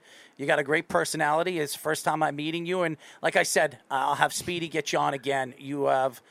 definitely one of my favorite Giant guys I've had on this show. So we really appreciate you and keep it up. Tell your girl to keep it trucking over there in the sky and get her a license or whatever the heck her wings and get ready to fly, baby. Maybe ready to fly. Maybe she'll become a Jet fan. You know, maybe she'll have those wings, right? That's right. I'm just kidding. But thank you, Nick, for joining us. Absolutely. Take care, guys. Nick Falato, very, very nice guy. Great personality, great Giant guy. I love some of the guys that you reach out to, Speedy, because they're so out of the box. But he first of all, he's very good with his words. Yes. Fantastic with his words. He used words I never even heard of before. So, I mean, but obviously when you know a guy can come out with the words and very interesting terminology on the way he expresses his team, you know he's a good writer. So you're struggling with words, trying to describe how he's good with words. Yes, exactly. Irony in its finest. There you go. And by the way, very, very, very nice guy. So reach out to him, tell him thank you, and we'll definitely get him on again. But Nick Falato, ladies and gentlemen. We're going to go a little further. We got the Beeve. Oh. Let's put the Beeve on. All right. Let's hear what the Beeve has to say about the Mets tonight after losing that game. Beevy, what's going on, bud? Man, how are you? How are you, man? What, are you driving home from the Met game? It took almost over a half hour to get that. Never do that again. Never do that again. So you're never going to one? It's the last time I ever go to a Met game. I'll never drive there again. Oh, come on, Beeve. Come on, man. The way that parking lot is designed is atrocious. It's horrible. Horrible. Well, by the way, I mean, we were in the Nassau Coliseum, and it took us 45 minutes to find your car in a cold, windy, disgusting winter. I knew you were going to bring that up. Are you kidding me, dude? Man. Dude, I had nothing under my jersey. I was freezing my rear end off. Oh, that's your fault. Oh, it's my fault. You forgot where you parked your car, and it's my fault. I remember that. That was back when Below the Mic was at night, and you came in like just all angry because you were mad at the Rangers got the goal with what? I was pissed off how the game ended. By the way, he was mad how the game ended. Of course, yeah. The Rangers scored with like 20 seconds left. Who calls a penalty with 45 seconds left of the game? Going into overtime. Who calls a penalty? I don't know. The referees. And then I said, I told the beef. I remember I was sitting right there. I said, I sat down for a second. He says, what's wrong? I said, the Islanders are going to lose this game. It's not even going to regulation. The Rangers are going to score. And what happens 20 seconds later? The Rangers scored. I didn't think the Rangers were going to win that game, but it happened. So.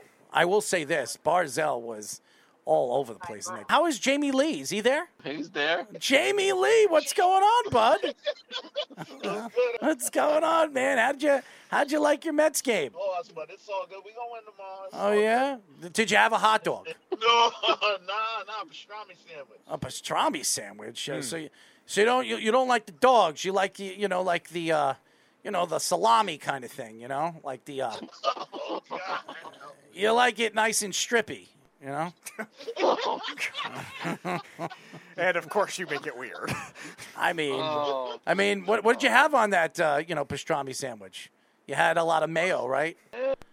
Ew. What's ew about that? Mustard. Hold on one second.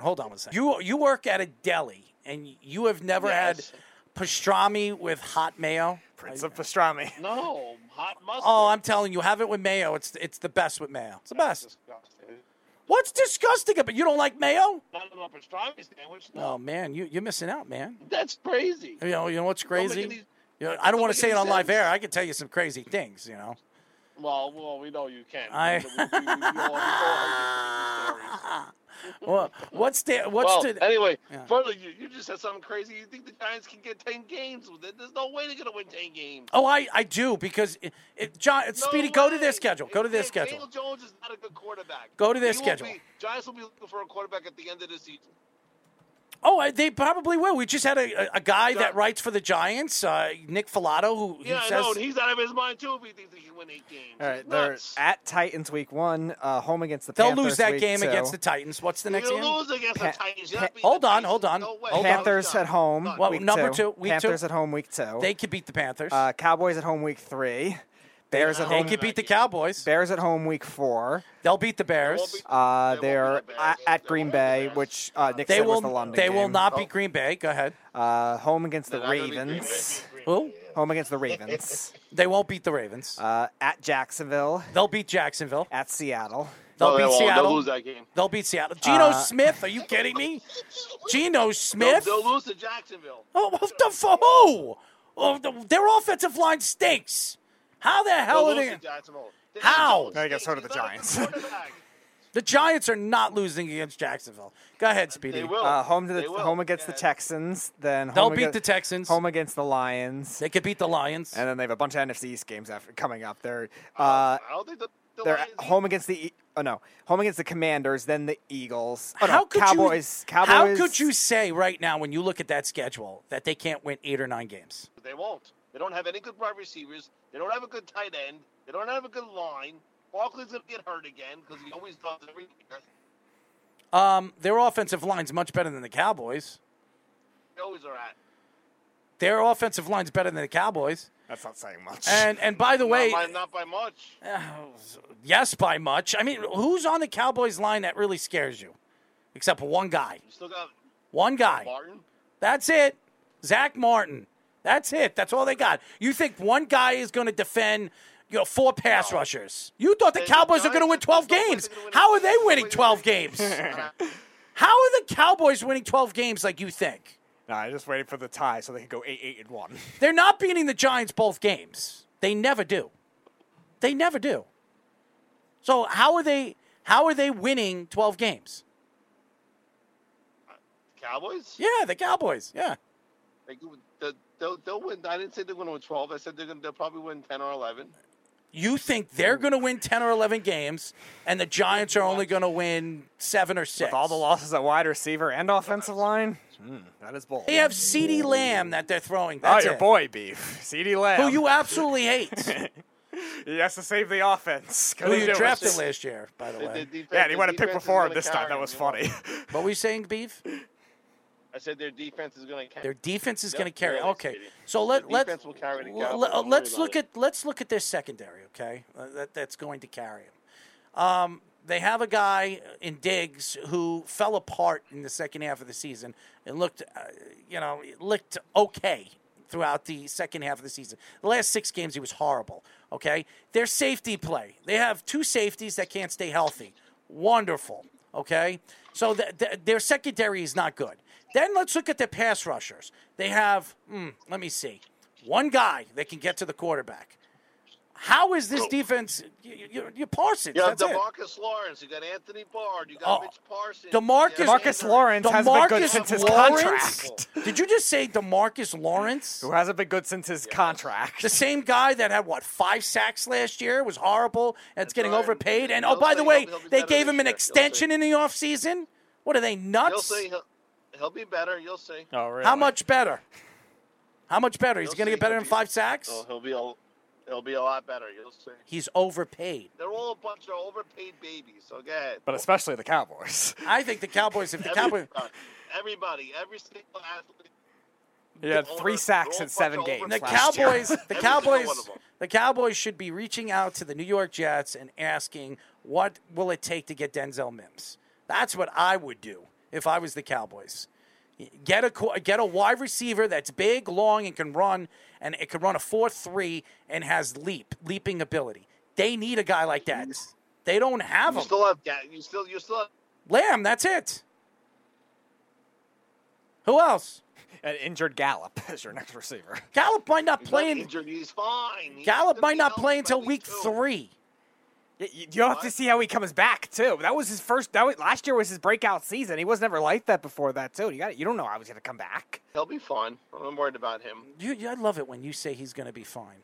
How do you think that the Giants, a guy that's had 1 great season so far off a major injury, is going to be fine? I think if I shoved a football up the Beav's ass, he'd think everything was fine. I don't think so, buddy. Well, do you like pigskin? No. Do you like human skin? Female skin. Does she like giving you skin? Yeah, I know what a female is, you dumbass. Are you sure? I sometimes wonder. Yeah, but yes, I do. I do. Yes. I mean, I know what pastrami is and damn well knows that mayo is better than mustard. Mustard is better than mayo. No. I hate. First of all, I hate mustard. With all you freaking takes. You know what I want to take? I want to take somebody home. Maybe that beat writer, the Giants, should write about something more interesting instead of writing about his shitty team. Well, anyways, so did you guys enjoy the game? Game was a good game. Dodger fans are a bunch of you know what. Oh, good. So the Dodger fans were killing you. They need to go back to California and stay there where they belong. Well, there's a lot of Dodger fans that live here in New York. There's a lot of them. Converted Brooklyn Dodger fans. Yeah, Brooklyn Dodger fans. Right. That's what they are. I mean, that's why there's a... No, not these young kids. No, yeah, but their parents... Listen. They have ancestors that might have been Brooklyn Dodgers fans. Their parents were Brooklyn Dodger fans or their grandparents. Not all of them. Oh, come on, dude, there were a lot of Dodger fans. A bunch of them. I would imagine the majority of them that live here. There were a lot of Dodger fans there, and they weren't all from L.A., dude. Right. I would say the majority of them that live in New York. Stay there and get the hell out of this country, out of New York. Okay, I would say the majority of them that grew up or lived in New York had some kind of grandparent that was a Brooklyn Dodger fan. I don't think so, Speedy. Not some of these people. All right, you're going to go survey every Dodger fan next time you're at a Dodgers-Mets game to prove that? You know what you got to do? You got to spread those cheeks, you know? No, they all need to go to California and stay there, and you know what? California can go float away. Float away? How about that? Yeah, I think you need to go over there and spread some cheeks. You need to spread some cheeks over there. It's a pretty big state. It'll be hard to float. Jamie Lee needs to spread some cheeks. Him and Butch. Oh, no. Here we go. Jamie Lee and Butch. Well, I mean, the Mets, they played a good game, the Mets. They just they came up short. Hey, Jamie Lee, does Butch, did you buy Butch a nice jersey for his nice furry body? No, oh my God. Buy him no jersey? No. Why? You know, it's a golden retriever. You know, they do make, jerseys for golden retrievers. Oh, God. There's something wrong in here. It really is. You need a brain surgeon or something. I don't know. Your mind is screwed up. Well, somebody's got to have a beautiful mind like me. They made a movie like me. Russell Crowe played me. A Beautiful Mind. That was me. Oh, A Beautiful Mind. Yeah. I think when you were playing ice hockey, someone must have dropped you too many times. I mean, if you want to, there's a new movie coming out, A Beautiful Sausage. They're writing that about me too. Oh, that's what Speedy likes. Beautiful sauce? Yes, he does. Speedy has told everybody what he likes. He likes dark and spicy sausages. Right, Speedy? That's correct. Oh, how nice. He doesn't like the white ones because they're very bland, right? Yeah, less flavorful. See, I told you. So, he doesn't like the white. I mean, James, do you like the dark sausages? Oh. No. Oh, that's a good question. Do you like dark sausages? I'm being serious here. He likes bacon. You like baking? Bacon. Oh, I thought he says he liked to bake. I mean, seriously. Or he likes to smoke, like bake, No, that's Kenny. So he likes bacon. Cigars. Do you like turkey bacon? Yeah, turkey bacon's good. Have you ever put it between cheeks before? Beef bacon's good too. Have you ever put them between? Bacon. Have you ever put bacon between cheeks? No. I'm being serious here. This is a good question. This is good. What is wrong with you? There's a lot of things wrong with me. That's why I do radio. Yeah, well, I know that. I know I'm a cheeky man. Oh God. Oh, like nice. Like the English says, cheeky young fellow. Anyways, so you enjoyed the game. Did you enjoy the refreshments over there? Yeah, $16.75 for a beer. Oh, there you go. So how many beers do you have? You probably had one and a half. No, I only had two. There you go. You want to save some money, The Beav's got to save money. Well, he's got to buy a house, He's got to buy a house. I mean, he just bought his truck. I mean, this guy's racking in the dough. I mean, seriously. No, eventually he's gonna, he's gonna go over there to Russia and buy himself a woman. No, would you want to go over there right now? I don't know. I am. Right.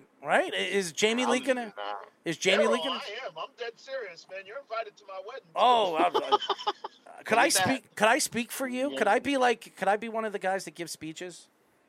Oh no. I don't know if I'll let you do that. Why? What's wrong with me doing, having a speech? The Beav will be the first one to be passed out drunk at his own wedding. I'm getting to oversee his wife, though, man. Shoot. I think I'd be very good at that. If you give a speech, you got to speak in Russian so she can understand what you're saying. All right, so I'll have to learn some Russian. Errol's my boy. He's invited, bro. Good. And you know what I'm going to do? I'm going to make sure my ass is shaved. And I'm going to wear one of those suits that, your buns stick out of it, I have all my sports teams on my buns. What do you think? Errol's going to bring a freaking golden retriever. You're damn right. I'm going to bring Butch. I'm going to have a saddle for him. And I'm going to have a double saddle for you. I'm going to have a double saddle. I'm going to have a double saddle for Butch. So, after you guys are ready to get thrown, beans getting thrown, or rice thrown on you, you could jump on the golden retriever and ride him all the way to this. Oh, my God. Oh, man. I'm just speaking the truth, And by the way, the cowgirls, the Cowboys cheerleaders. No, the Cowboy cheerleaders, the cowgirls. Their new season is coming out in the next couple of weeks. So I'll be, checking that out, Maybe your future wife will be a part of the Cowgirls. I mean, she'll probably weigh about 80 pounds soaking wet, Oh, that's... It's like hitting bones, Hitting bones. What do you think? What? I'm being serious. It's like hitting bones. 10 games. What is the bet here? What is the bet on live radio? Well, I'm going to say the Cowboy... You said the Cowboys are going to win 11 or 12, right? Is that what you said? He said 10-11. I said 10 to 11. All right. I'm going to say that the Cowboys do not win their division. Okay? It's a possibility that they might not. Oh, so now you don't have any trust in your team. No, you can also think the Eagles win 11 games and Cowboys win 10. I said they win a division. I said they can win 10 to 11. Are they better than the Eagles? Are the Cowboys better than the Eagles? Are the Cowboys better than the Eagles? Yes. It's very close, but I think the Eagles have the edge. It's not even close. It's not close. It's not close at all. Because the Jalen Hurts is not a good quarterback. So there you go. Okay. And that is one position out of over 10. That's the most important position in football. The quarterback. Yes. Actually, the fans are the most important position, especially when they have a doggy style, you know? If the fans would be the most important vital part to winning a football season, the Cowboys would be in the Super Bowl every year because that's what their fans think. Do you like the doggy style position? I have no idea. Doggy style position. Do you like the doggy style position? I suppose. You suppose? Sure. Now, what angle do you like the doggy style position? I don't know. I'm not that analytical on dogs. I mean, I'm not doing mathematics on dogs. If you lift your leg that way, it could actually be better. I'm not a dog. I don't know. Well, how do you know you're not a dog? Really? You might be half dog. God. You might be half dog. You know, your hair. You do look a little scruffy today. If I had. I would have more hair in the middle of my body if that was the case. Well, you do. You have hairy balls. You said that. That's a small part of the middle of your body. Not necessarily. Now, yeah, it is. You probably have more hair over there than you do on the top of your head. Which still represents only 5% of the middle of your body. Well, that's a lot of hair, man. I mean, seriously. It still represents only 5%. You know, by the way, I got your Manscaped. I'm going to give it to you after the show. Congratulations. It still only represents 5% of the middle of your body. I'm asking you a question. Do you like doggy style or not? I have no strong opinion. I have no idea what it is. Well, and I'm not a dog. Well, if you did know what it was, would you like it? I don't know. I mean, from a grade from 1 to 10, what would you say? A 4. I don't know. You wouldn't do it 4? You wouldn't do more than a 4? I have no idea. I would give it an 8. Okay? Congratulations. Would you give it an 8? Ask them. I mean, it all depends on the cheeks. Oh my God! Ask the people in the car what they think. I mean, Beav, what would you rate a doggy style? 10. A 10? Oh wow, it's high. Jamie Lee, what would you rate a doggy style? Doggy style, 7. A 7, like so. What do you like? You like to? You like the girl on top. You like to? He likes the top. He likes the samurai, bulldozer. I'm lazy, yo. He's a bulldozer. I love the girls all dominant. He likes the drill. He likes the drill, Speedy. That's a weird fusion. He likes the drill. Do you like a screw gun, Speedy? I don't know. I've never seen a screw gun. So. You've never seen a screw gun before? I've seen a nail gun. I've never seen a screw gun. You've never seen a screw gun? It twists around? No. Well, if you want to see one, I could show you. I don't care. I'm not that incentive with a screw gun. Well, it's very interesting because you need to know what a screw gun does. I'm not going to shoot screws. No, you could go reverse and you could go forward. All right, so I load the screw gun? What? You got to load the screw gun. How big the if you were to why would I care about that? I'm not trying to shoot screws at anything. Yes, you are. Why? I do. I try to shoot screws. All right, and then you could go to whatever gun range you have shooting screws with. I do. I shoot a lot of screws. Okay. I mean, I think you should shoot screws. I think it's. I don't really. I've never shot a water gun or Nerf gun or anything like that. But we're not talking about water guns. We're talking about a screw gun. I know a screw gun. Yeah, I haven't shot a gun that has anything pointy coming out of it, like a nail gun or anything like that. Well, the pointier, the better. You know. Okay, I still never. I don't have experience shooting it. Doesn't mean I care. Do you like the long ones or the short ones? I don't know. I don't have that kind of experience. Well, I'm gonna have to give. Why I have no relevancy to judge why I would need or want a screw gun. Well, I mean the screw guns. It's not like the screw automatically goes in place. It does go into place. You have to get it in the hole. Well, yeah, but people have machinery separate for that. That's professionally with construction and stuff. Well, the construction is good, and I'm not good with that kind of stuff. Well, I'm gonna have to teach you then. I mean, it has to work. Why, you're a construction worker? I'm a professional screw gun guy. That's not a thing. It is. I get paid to be a screw gun guy. You have way too many jobs to be that. Well, I mean, you need a job like that. No, I don't. Listen, if you like dark sausages and you like spicy sausages. Why would that correlate with a screw gun? Because it works.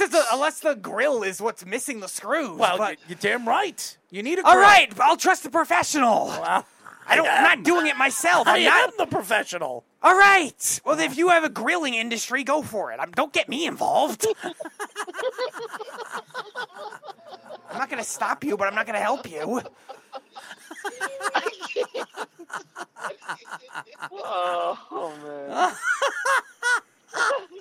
This record for my pockets there. Well, we understand that Speedy has never seen a screw gun before. He likes dark sausages. They have to be very spicy. And he doesn't like doggy style. But does he like poutine pie? Yeah, do you like? I have no idea what that is. Well, it's got a lot of different. It's got a lot of different things in it. You know. Congratulations. Do you like pickle juice? It's okay. You like pickle juice? It's all right. How about pickles? You like pickles? Yeah, they're all right. How big do you like them? I don't care on size. You should. The bigger the better. It's a side thing. I don't really care. How big do you like the pickles? I don't care. Show me the size. I'm not. There's no specific 5 inches, thing. 10 inches. What I do you don't like? Measure pickles to know that. I'm not passionate about the shape or type of pickle to measure that. Do you know a pickle's a cucumber? Yes, I do. Okay. Now, how big do you like the cucumber? I don't. You don't like cucumbers. It's watery and bland. How do you like pickles and you don't like cucumbers? Cucumbers are watery and bland. Well, you know the person that knows a lot about that kind of stuff is Jamie Lee over there. He loves his cucumbers over there. Likes them big and thick. You know, if you were to see a big, huge pickle and it was very thick, would you be hungry? Would you eat it? Would I eat a pickle? No, I'm asking like Speedy. Oh, they were asking Jamie. I'm asking you, Speedy. All right, well, okay, sure. His name's not Jamie. It's Jamie Lee. Oh, Jamie Lee, whatever. Whatever. Oh, yes, by the way. Sure, I suppose. What did you see? What did you say? You saw Butch tonight? What was that? No, so I saw Mikey C. Oh, Mikey C was over there? He was at the game? Yeah, he was. Oh, wow. He was with his son, yeah. You saw? Nice. Wow, how did you see him with all those people there? Batting practice. Oh, yeah? He was in the same section we were standing for batting practice. Wow. Did he pull his pants down and show his son something that he never sees every day? No. Well, Mikey likes to lie about his, sizes, You know? I'm sure he does. Speedy, do you like the knob or you like the fat part of the bat? I guess the knob. You like the knob, right? Sure. It's easier to, shove. I have no reason for doing that. I like the thick part. Congratulations. Okay. I'm not going to try to whack somebody. Well, now don't say that because you might, No, I'm not. There could be a lot to whack, No. Okay. I'm just asking you. I mean, you don't like screw guns. You only like the knob. Why would you want to think I would try to inflict pain on somebody by bludgeoning him with a bat? I asked Speedy what part of the bat does he like? He likes the thick part or the knob part? He says he likes the knob part because it's small. Oh, how nice. Which side do you like? The knob or the fat part? None. Well, I'm sorry to hear that. I mean, then I guess he's not going to be a pretty good baseball player. No. We'll play stickball. There you go. Anyways, Speedy, you like the broom? Anyways. Do you like the broom or you like the mop? Broom. Why do you like the broom? What? Because that's involved in witchcraft. Mops are not. Well, what happened? You said brooms liked that. They're involved in witchcraft. So you believe in witchcraft? No, but it's much more fun than whatever a mop does. So do you think that if you put a spell on a broom, you can fly with it? No. But that would be cool. That would be cool. I would love to see you fly with a broom. How about this? We'll put you on my roof, and you can... I'm not doing that. I know it's not going to actually work. I know it's not going to actually work. It would be interesting to watch you try. Yeah, I'm sure it would. I mean, I'll catch you. Congratulations. All right? And if somehow you fall to your death, it wasn't my fault. Yeah, I'm willing to take that chance. How about if Jamie Lee does it? Oh, the person doesn't matter. No, have a good night. All right, boys. Have fun driving home. We'll talk to you later. Say hello to Butch. man. There you go. I mean, you and the beef. I mean, that is a beautiful thing. You and him. Yeah, because I'm the one saying the Cowboys will win 11 games. Would you sleep in a sleeping bag right next to the beef? Yeah, if I don't have to touch him. What made? Do you not find the beef attractive? Not getting involved in some kind of camping out intimacy. So you're not attracted to the beef? Oh, my God. I'm not doing that. Okay, I'm just asking you. I mean, the beef has some kind of physical attraction to you, right? I have no idea. So I don't. I'm not going absolutely to not have to. I'm not going to seek out the answer just for that. Well, I think you should. Of course you do. I think it would be a great opportunity for you to understand what the beef can do and how he can wag and gag you. Congratulations. Anyways. Oh, we got another guest. Thank you, Kevin, for calling. And what's going on, Kev? Everybody is what's up, guys? What's up, Kev? What would you like to talk about, bud? Talk about Jimmy G. Let's do it. This is the problem with the NFL. This is the problem. Let's hear it. They just brush these guys aside.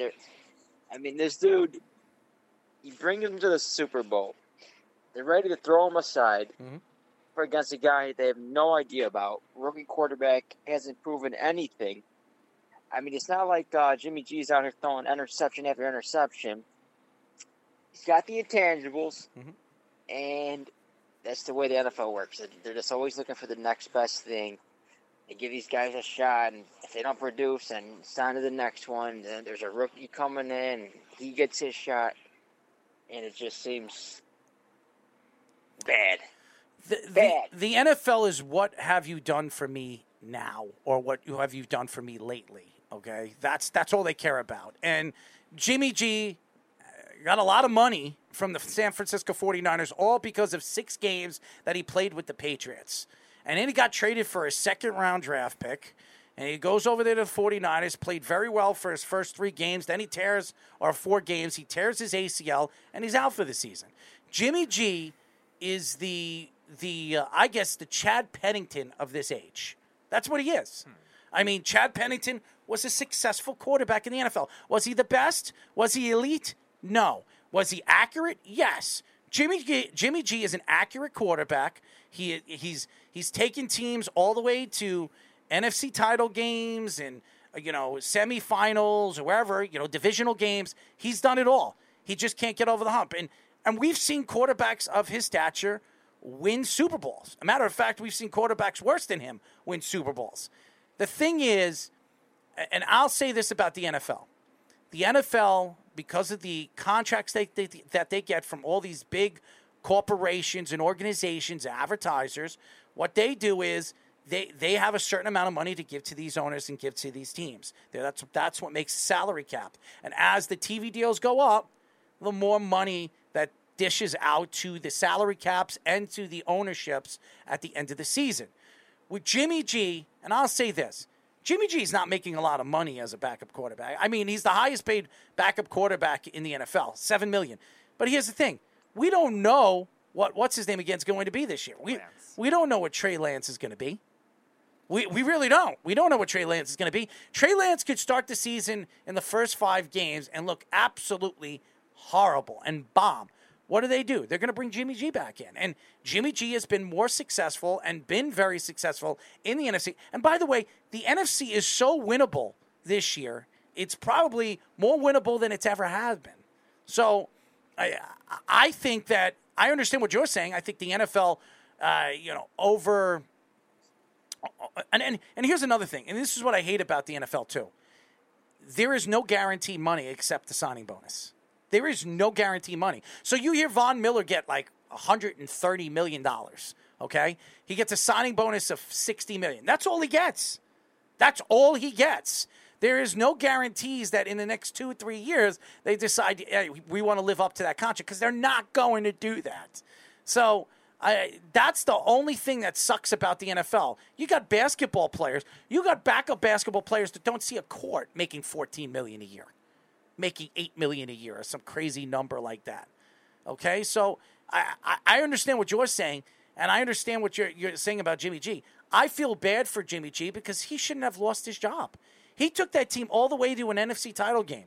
Yes, they have a good defense. Yes, he made some mistakes in the NFC title game. He still was there. How do you give the reins to Trey Lance? Yes, you gave up your future for Trey Lance. If this same guy took you all the way to an NFC title game, you were one game away from going to the Super Bowl against the Super Bowl champions. Does that make sense to you, Kev? Makes absolutely no sense. So you put it perfectly, hit it out of the ballpark to a T. That's just what it is. I mean, they always say it's a team game, but you need key players to lead the team. It's leadership. Have a good leadership, someone rallies around. That's half the battle, and I don't think that gets talked about enough. Someone that they're willing to go out there and play for, play hard for, feel like they got a shot. I feel like that's what Jimmy G did. They did the same thing with Trubisky. They got this, what's his name? What's his dude's name? Justin Fields. Fields. Yeah. Like, they're all giddy. Oh, put in Fields. He's the answer. Chicago Bears are they're projected to be the worst team in the NFL. It's not because of Fields. No, it's not going to be because of Fields. And here's the thing. I think Justin Fields, if they put the right players around him, could be very successful. As successful as Trevor Lawrence or even Zach Wilson. I just think that being that he is in the position that he is in Chicago, where they've always cared about their defense, not their offense. Go look at the teams that they've been successful and winning with Brian Urlacher and all those teams. Right. They were defensive strong, and who did they have? They had Devin Hester, who was a punt returner / wide receiver that they turned him into. They had no weapons. They're always good at developing running backs and front seven talent. Everything else is really bad. Rex Grossman. They've always had good running backs. Right. Always. Mm-hmm. Because they know how to draft running backs, but... I don't blame Justin Fields. I think you're right. I mean, how does a quarterback that takes you all the way to an NFC title game last year, yes, it wasn't all him, but he was the guy making the throws. How does he all of a sudden lose his job the next year to a rookie quarterback that I don't even think is ready? It doesn't make any sense. But, again, nobody really wanted Jimmy Garoppolo, because if they did, they would have... he would have pushed his way out, and somebody would have traded for him. Right. And he would have still made his $20-some-odd million. Nobody wanted it because nobody wanted that on the cap. So he had to take less money. Now he's the highest-paid backup quarterback, and if he does get the job back one way or another, he has incentives like Speedy says, where he can make up to $19 million. Still underpaid as a starting quarterback in the NFL. Kevin, the other thing to factor in, too, is also the injury risk, because Trey Lance is a mobile quarterback, too. We've seen a lot of mobile quarterbacks, we were talking about RG3 earlier, that have a lot of injuries really early in their career, and it's just not a matter of if, it's a matter of when a lot of these times for these mobile quarterbacks. We saw Lamar Jackson last year deal with a lot of injury issues. Kyler Murray the last 2 years had his own share of injuries. So Trey Lance is that type of quarterback, that type of build where that kind of thing could happen too. So it's better to have a good insurance policy for that even too, rather than just trying to trade Jimmy Garoppolo, trust a Mr. Irrelevant last pick of the draft, Brock Purdy, who I liked as a college quarterback, but is not really an NFL-type quarterback, as your backup quarterback to replace Trey Lance if he gets hurt. You're wasting a very talented roster as it is. They're one of the most complete rosters in the league, both offensively and defensively, and you don't want to ruin that kind of thing if Trey Lance gets hurt. Yes, Trey Lance is raw, understandable, but again, I guess with the way they've been acting this offseason. Who would you trust with that team right now? Jimmy Garoppolo or Trey Lance? I have to see Lance first, but Jimmy G as of now, just because we don't know yet, but... Nevertheless, they felt he was ready, but still, if he gets hurt or if he's not. He's got to be ready, because if he doesn't win this year and he doesn't play well, Kyle Shanahan will be looking for a new job after this season, because you gave up your next 3 years of first-round draft picks for Trey Lance. And this is the same guy that barely played his final season in the NCAA because of COVID. He played one game. Mm-hmm. And they trusted that this guy was their future. I think that's a highly regarded quarterback that was highly regarded at a position that I don't think he was regarded enough for. Nevertheless, they made the decision to move forward with that, as raw as he may be, because I still think he is will, raw. I still think he will be. He's going to start a little slow this season if he does stay healthy. But nevertheless, with his type of quarterback, the injury issue could be concerning. Now, if they traded Jimmy Garoppolo, maybe they would have gotten a different backup quarterback. I don't know. Maybe they would have traded for one of the Jets guys, one of the roster cuts that was just happened. I don't know. But nevertheless, like, it's still better to have that insurance policy, because a lot of these mobile quarterbacks, young mobile quarterbacks get hurt very often, and even freak injuries too that sometimes take longer than we've ever seen before to heal with a lot of these quarterbacks too. There's not a lot of super durable. How about they just give me $500,000 and I'll start for them? How's that sound? I'll start for them for $500,000. I'll go out there. I'll make the throws. I'll stand in the pocket. I'll let these crazy lunatics try to tackle me, and I'm strong enough to stay on these beautiful legs and throw, duds, target practice, dart practice to all these guys. Darts, yeah, I can throw a dart. Have you ever thrown darts before? No. You've never thrown darts before? You've never thrown a dart? You played the game of darts? Not for some time, but yeah.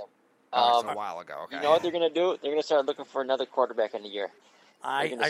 They can't do it in a year because here's the reason why. First of all, they gave up their next 3 first-round draft picks for this guy. So they got to make sure that this guy at least plays for 2 years and see how he develops.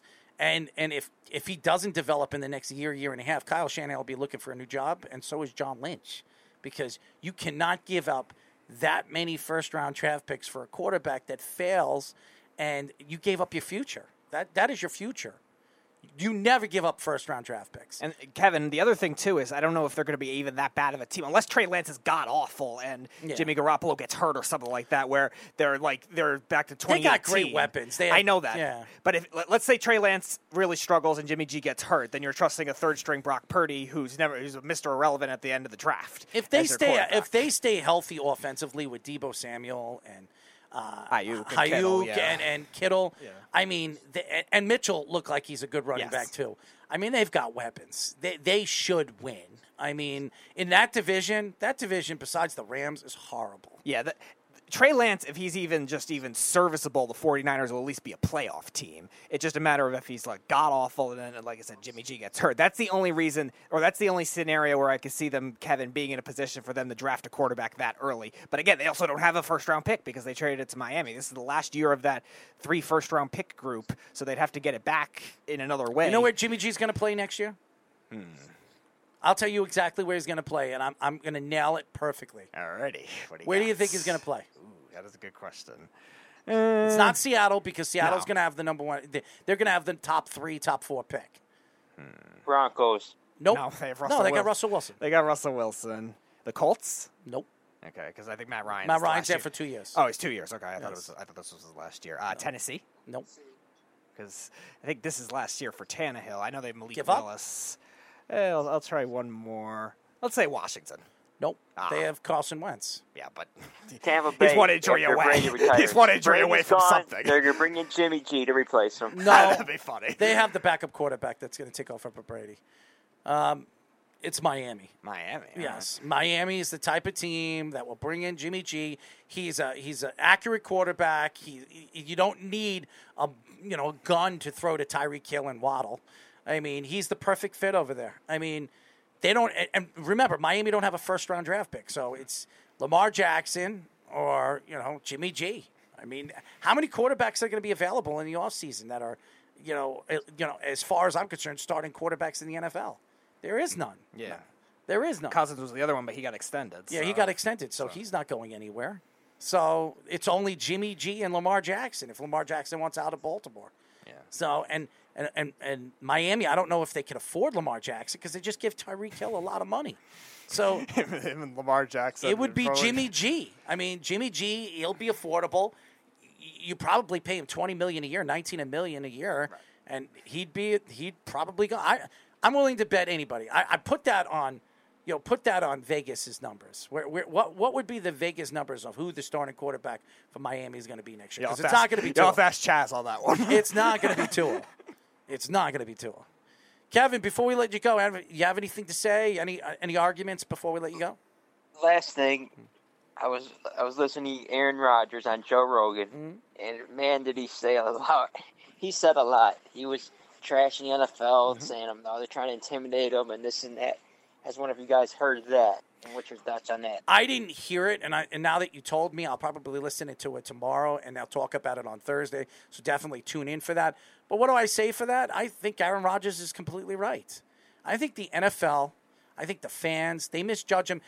They know about, they have this thought of him that he's a bad family man, he's a bad brother, bad son, bad whatever, bad, you know, all the different things that you heard, bad boyfriend, because none of the girls actually worked out for him. Danica Patrick's never said anything bad about him. Nothing bad about Aaron Rodgers. Okay? So everybody misjudges him because of who he is and his personality and what he does on the field. We have interviewed 5 Green Bay Packer ex-players that played with him. 5 of them. And every one of them said that he's a good guy, he's a great teammate, and he's a great player to play for. So why is it? I know Greg Jennings didn't like him. Great. JaMychal Finley didn't like him. Fine. Who cares? They loved, you know, Brett Favre, who I heard is the biggest dick you'll ever meet. Okay? So going back to Aaron Rodgers is, if you don't know the guy, how could you judge him? Why? Because he took more money? He took $50 million? I would have taken $50 million too, and I'm going to tell you why. Because I am the only quarterback in the NFL that can go on any roster and make that roster that much better. Aaron Rodgers this year, mark my words, he will throw 4,300 yards, over 4,000 yards. He will throw close to 30 touchdowns, and he'll throw less interceptions than probably most quarterbacks in the NFL. And with who? Who's his number one? Who's his number one? And Kevin Hunt. All right, who's his number one? Probably as of right now, Allen Lazard. It's all proven. Allen Lazard. I mean, who there? I mean, there's nothing. Why? Well, who's the kid that they drafted? Watson. But he's kind of raw, so he's probably going to need some time to get acclimated. They have nobody. Don't worry, they got Sammy Watkins to save the day. So if somehow Aaron Rodgers throws 30 touchdowns or 28 touchdowns and only 6 or 7 interceptions and has over 4,000 yards, you're going to tell me he's not the best quarterback in the NFL with that kind of talent around him? Yeah. I mean, it's ridiculous. The Green Bay Packers have no. If you think Green Bay is, even with the Bears in their division, they're the worst in the division. Minnesota has more talent than Green Bay does. Who else is that? Detroit. I think Detroit. That's close. I don't know. They're about the same. Because they're kind of similar. Like, Green Bay's got the 2 running backs. Detroit's got the 2 running backs and kind of questionable wide receivers. I think they're the same. Too. I like Detroit's wide receivers than I do with Green Bay. Probably the Packers' line is a lot better, though. I love Brown on Detroit. Okay. Yeah, no. Yeah, I would say the Lions have the receiver advantage. Tight end should be the Lions, but Hawkinson's kind of up and down when it comes to pass catching. Offensive line goes to the Packers, so they're probably about the same, but the defense definitely the Packers. Honestly, Aaron Rodgers has no business winning this year. Honestly, I mean, and with $50 million, everybody says, oh, he hurts the team. He's the best quarterback in the NFL. He's won back-to-back MVPs. And I listen to all these analysts that come on the show saying that they thought Tom Brady should win. How? Tom Brady had the best offense in all of the NFL. The most talent around him. Yeah. The most talent around him. Why would you give it to the guy that has the most talent around him? Also, much easier schedule, too. Yeah, I mean, how does that make sense? Aaron Rodgers at Adams, that's it. And Lazar, who, by the way, disappeared in certain games. He's good for like 4 good games a year. Now, he had Dillon and he had Jones, 2 really good backs, but you can't count on them. You can't expect them. Yeah, Dillon doesn't do much with the pass catching anyway. No, you can't count on them. And you're going to have to count a lot on them this year because they're going to think run first, run second, throw third, even with Aaron Rodgers, even though that they don't like to do that. Aaron Rodgers is going to run for dear life this year. Because nobody's going to get open. Aaron Jones is probably going to line up as a wide receiver a lot, too, I would imagine, with Dillon as a running back. It's going to be very interesting. I'm out of all the teams that I can't wait to watch this year offensively, Green Bay is on the top of my list. They really are. And I would like to see how Baltimore works now with the running backs that they have. Because we saw Baltimore. Baltimore just had a string of bad luck last year. Oh, yeah. And they almost made the playoffs. Uh-huh. They had no running backs. Now they got DK, they have Dobbins back and all these different guys back. They're going to be able to run the ball this year. So they're going to be high-flying. I'm expected to see some great running game, running offenses that we've seen in the league. And they got Ronnie Stanley back, too, at left tackle. He's a top 3 left tackle in the league. So, I mean, that's a team that I wouldn't want to watch. Our teams, obviously, but I don't know. The Giants' offense is very questionable. The Chargers are another team that I want to see this year. I want to see them early in the season, how they play. Broncos with Russell Wilson, how he runs that offense with a new coach, a new style of offense that he's really – he was under Pete Carroll's offense for, 10 years? Yeah, like with four different coordinators. Yeah, so same offense. Pretty much. Russell Wilson also created more than anyone else, just informally the way he did, even especially at the beginning of his career, too. And I think Doug Baldwin was, their only good receiver at that time. Also, I want to see Baker Mayfield play. I'd love to see Baker plays the Cleveland in the first game. That's going to be fun to watch. That'll be fun. That should be Sunday Night Football. I would love to see Baker play his team, his old team. If they scheduled the games that way. I wish Deshaun Watson was playing because that would be fun to watch. And if Baker came out a winner in Cleveland, oh, my God, that would have given – that would be the ultimate FU to the fans. Well, yeah, if the Baker Mayfield trade happened a month before that they could have the schedule released, they probably would do that. Make it like that. Make I would have loved that. One of the Monday night games or the Sunday night game. Yeah, I could see that. I would love to see that. Baker Mayfield, give him the big middle finger after he wins the game. We've seen him do crazier things. You take a flag. Or somebody on the Browns will give it back to him if they win. So, some kind of feud. I think Baker, out of all the games that I want to see week one, I want to see Baker Mayfield. Are they playing in Cleveland? Yeah. I would. Oh, wait, no, they're not. Oh, they're going to Carolina. They're at Carolina. It would have been better. It would have been better. They were saying it it should have been at Cleveland. Just happened to be that time in the rotation, unfortunately. Oh, I would have loved to see that. They played in Cleveland in 2018. I would love to see Baker step on the field and shut those Cleveland fans up. I would love to see it. And you know who would also love? Matt Fontana would have loved to see that, too. Yes. Because he loved Baker Mayfield. He really did. He did not want to see Baker go. But I think he's starting to grow with Deshaun Watson. How could you not? I mean, you have Deshaun friggin' Watson. At this point, you're just going to have to try to accept it with this season. I just don't know how it's going to be. Hey, listen, if somehow they get out and they win 5 or 6 games with him coming back, they can make the playoffs. Depending on if Watson comes back to the top 5 quarterback form right away, because remember, he's been out for a year and then 11 games. He's never had weapons like that. He's never had weapons like that. Which is fair, but we'll see how he has to come back in a new system, too. So that'll be a thing. But I mentioned on the Weekend Crunch, I think they will end up going 5 and 6 in that span because they have the other talent to make it work and a defense that is very good, very deep at a second year of a system, too. So I think they can. It's just a matter of how well Watson will come back right away and be acclimated to the two. And obviously, if they can stay healthy, too, because them like the Ravens, not as badly as the Ravens, but they had a big rash of injuries last year, too. Because if somehow Deshaun Watson and the Cleveland Browns get into the playoffs, watch out. Oh, yeah. Watch out. Because I know Deshaun Watson wants to get back into that game as quick as possible, get back and playing NFL football as quick as possible to shut people up. For everybody to forget that this ever even happened. Because we've seen this before. Remember the whole thing, and I know Deflategate is nothing as important as this. But Deflategate came around, and Tom Brady was the talk of the town. It crashed, it ripped apart. By the way, did you see Tom Brady and what he looks like? Oh, yeah. There was horrible.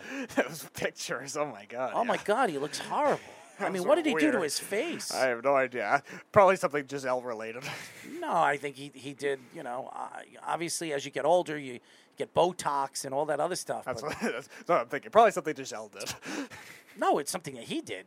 No, I know. It's probably one of her treatments, though.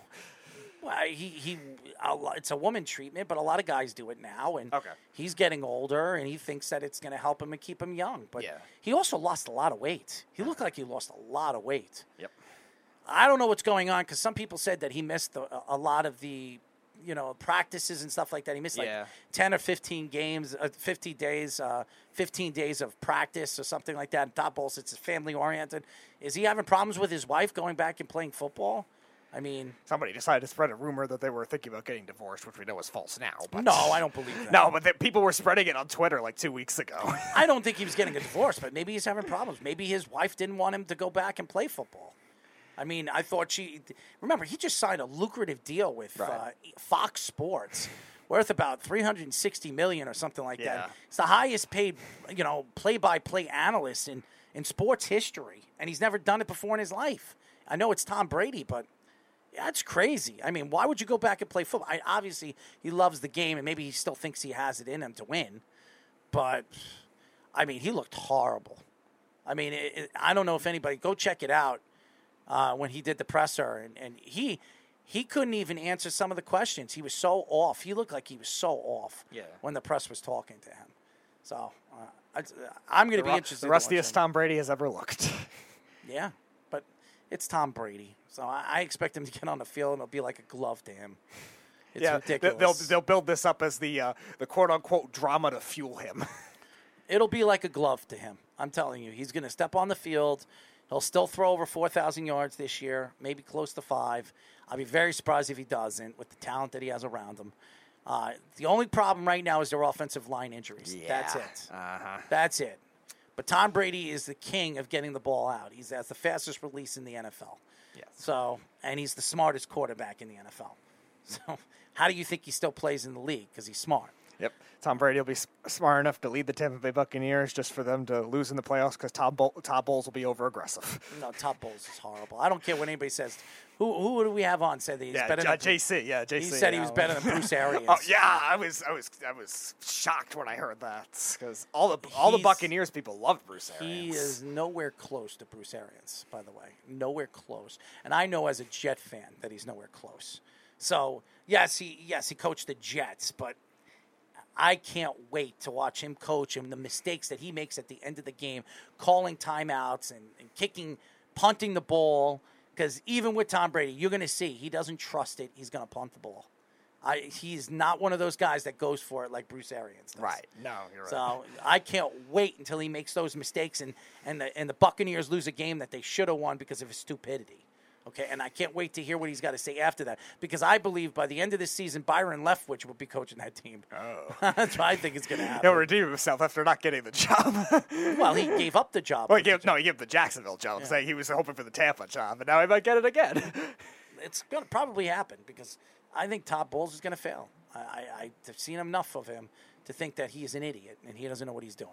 Maybe he'll end up back in Arizona. Yeah, we'll see. I don't know. Bruce Arians is not there, so I don't know if Kingsbury would hire him. Who knows? Vance Joseph is the brightest defensive coordinator. He'll be looking for a new job after this year, too. And so might Vance Joseph. He's not the brightest defensive coordinator either. I'm looking forward to watching Hard Knocks. I've been watching a little bit of Lions, but I'm not very interested in that. But I can't wait until the season of Hard Knocks with the Arizona Cardinals because I want to see Kyler Murray and the whole Marquise Brown situation, Hollywood Brown, and all that stuff, because I know that if this team doesn't win this year with the talent that they have, there is going to be heads rolling, especially paying Kyler Murray $43 million a year. There will be heads rolling with that organization. Yep. And I'm looking forward to watching it because they have a very good chance in the NFC to be as good as any team. But they have a very tough schedule. They do, so. But they got a lot of talent. Yeah, they do. They have a lot of talent. Defensively, offensively, they're very talented. And I expect them to have a good season. They had a very good draft, too. Yeah. So made a good trade today, too. Trayvon Mullen is a nice number 2 corner, and they all have to trade a 7th and a 6th round pick, I think, from the Raiders. I think there's a very good chance for them to be very good this year. So they were good last year, but they died down at the end of the season, maybe because of Kyler Murray's injuries. But their offensive line played very well last year, and they're going to be 100% healthy. Justin Pugh has been a Pro Bowl player. That was a big mistake. That's been a big mistake for the Giants. And I thought the Giants playing him at tackle in general was a mistake. They should have just kept him at guard. I mean, well, they moved him to guard later because he was so horrible at tackle. He played well at guard in 2016, and that just stopped. And really, since he's been to Arizona in what is he? They're 3 years. I think it's his 4th year in Arizona. He's been a Pro Bowl 2 times, 2 out of the 4 times. So that really hurts the Giants because he was a first-round draft pick, and they gave up on him too quick. Could you imagine him, Thomas, and Neal on that offensive line? And kept Zeitler. Could you imagine that? Yeah, and kept so many other good ones that they didn't work. But no, they decided to go out of their way to trusted Eric Flowers and the worst tackle of all time, Bobby Hart. There you go. When we come back on Thursday, ladies and gentlemen, we will get into all the stuff that we missed. I want to apologize to the fans that we started late. I tried to push it off to almost to 1 o'clock. So we really appreciate everybody tuning in and laying back and having the opportunity to listen to us. It's just I know you guys are laying in your beds and probably saying, what are these guys doing up at 12:42 at night when we were supposed to end at 12? We had cable, internet problems. Again, we missed one of the guests that we were supposed to have. We were supposed to have Chris Lombardi on. We will have him on next week, so we apologize to Chris that we couldn't bring him on as a guest on our show. But we will be back on Thursday, full show. Great show lined up. We have two guests, and we have Mark and our friend Gerard joining us on Thursday. So that's like a full scale of different guests on our show. So 9:30, we got USA Today MLB writer and reporter Steve Gardner, and at 10 o'clock we'll have CBS Sports college football analyst and MLB Network analyst as well, Rich Waltz. I know Rich. Okay, yeah, there you go. Rich coming on. So we have a great show on Thursday. A lot of craziness, and we'll get into all the craziness with the RJ Barrett, which we really didn't get into as much. And we'll get into the Yankees and their struggles, which has been. And by the way, congratulations to Aaron Judge hitting his 50th home run. He's still on pace to breaking Roger Maris's record. Still a lot of games left. I think over 30 games left. Yeah. So there's a very good chance. I mean, if he hits 11 home runs in 30 games, he ties Roger Maris. If he hits 12, which, I mean, he's on pace to do it. He can break the record. I mean, the record that was broken, but with steroids. That's right. Everybody puts a asterisk on it. Yeah, you're not getting the 73 Barry Bonds. And right now, if you look at the numbers, I was reading something that was in a newspaper today. Aaron Judge is having one of the greatest Yankee seasons we have seen of all time. That's how crazy his numbers have been. I mean, for a power hitter, they had almost over 300. His on-base percentage almost over 1,000. And, he has like over 20 stolen bases. I mean, he's a Gold Glove. They moved him to center field. He's been one of the better center fielders in all of baseball. I mean, he's had a great season. RBIs, he's second in RBIs throughout the league. 110 RBIs. He also leads the league in walks right now. Yeah. Slugging and OPS plus. I mean, those are the numbers. And right now, if the season were to end, he's absolutely the MVP of the American League. He also leads in runs scored, too. 102 runs scored and total bases 306. He's going to get himself a lot of money in the offseason. He's going to get himself a lot. Just the question of it's from the Yankees. I don't think it's going to be from the Yankees. I don't. I think it's going to be from San Francisco. But it's a great season for him. Maybe it ends beautifully and they win a World Series and he rides off into the sunset and he says, you know what? I gave you your championship. Now it's time for me to go. But we'll see what happens. Again, we'll be back on Thursday. Tune in at 9 p.m. We will be back. Until then, this is Errol Marks and Speedy PD saying we'll talk to you. Then, good night.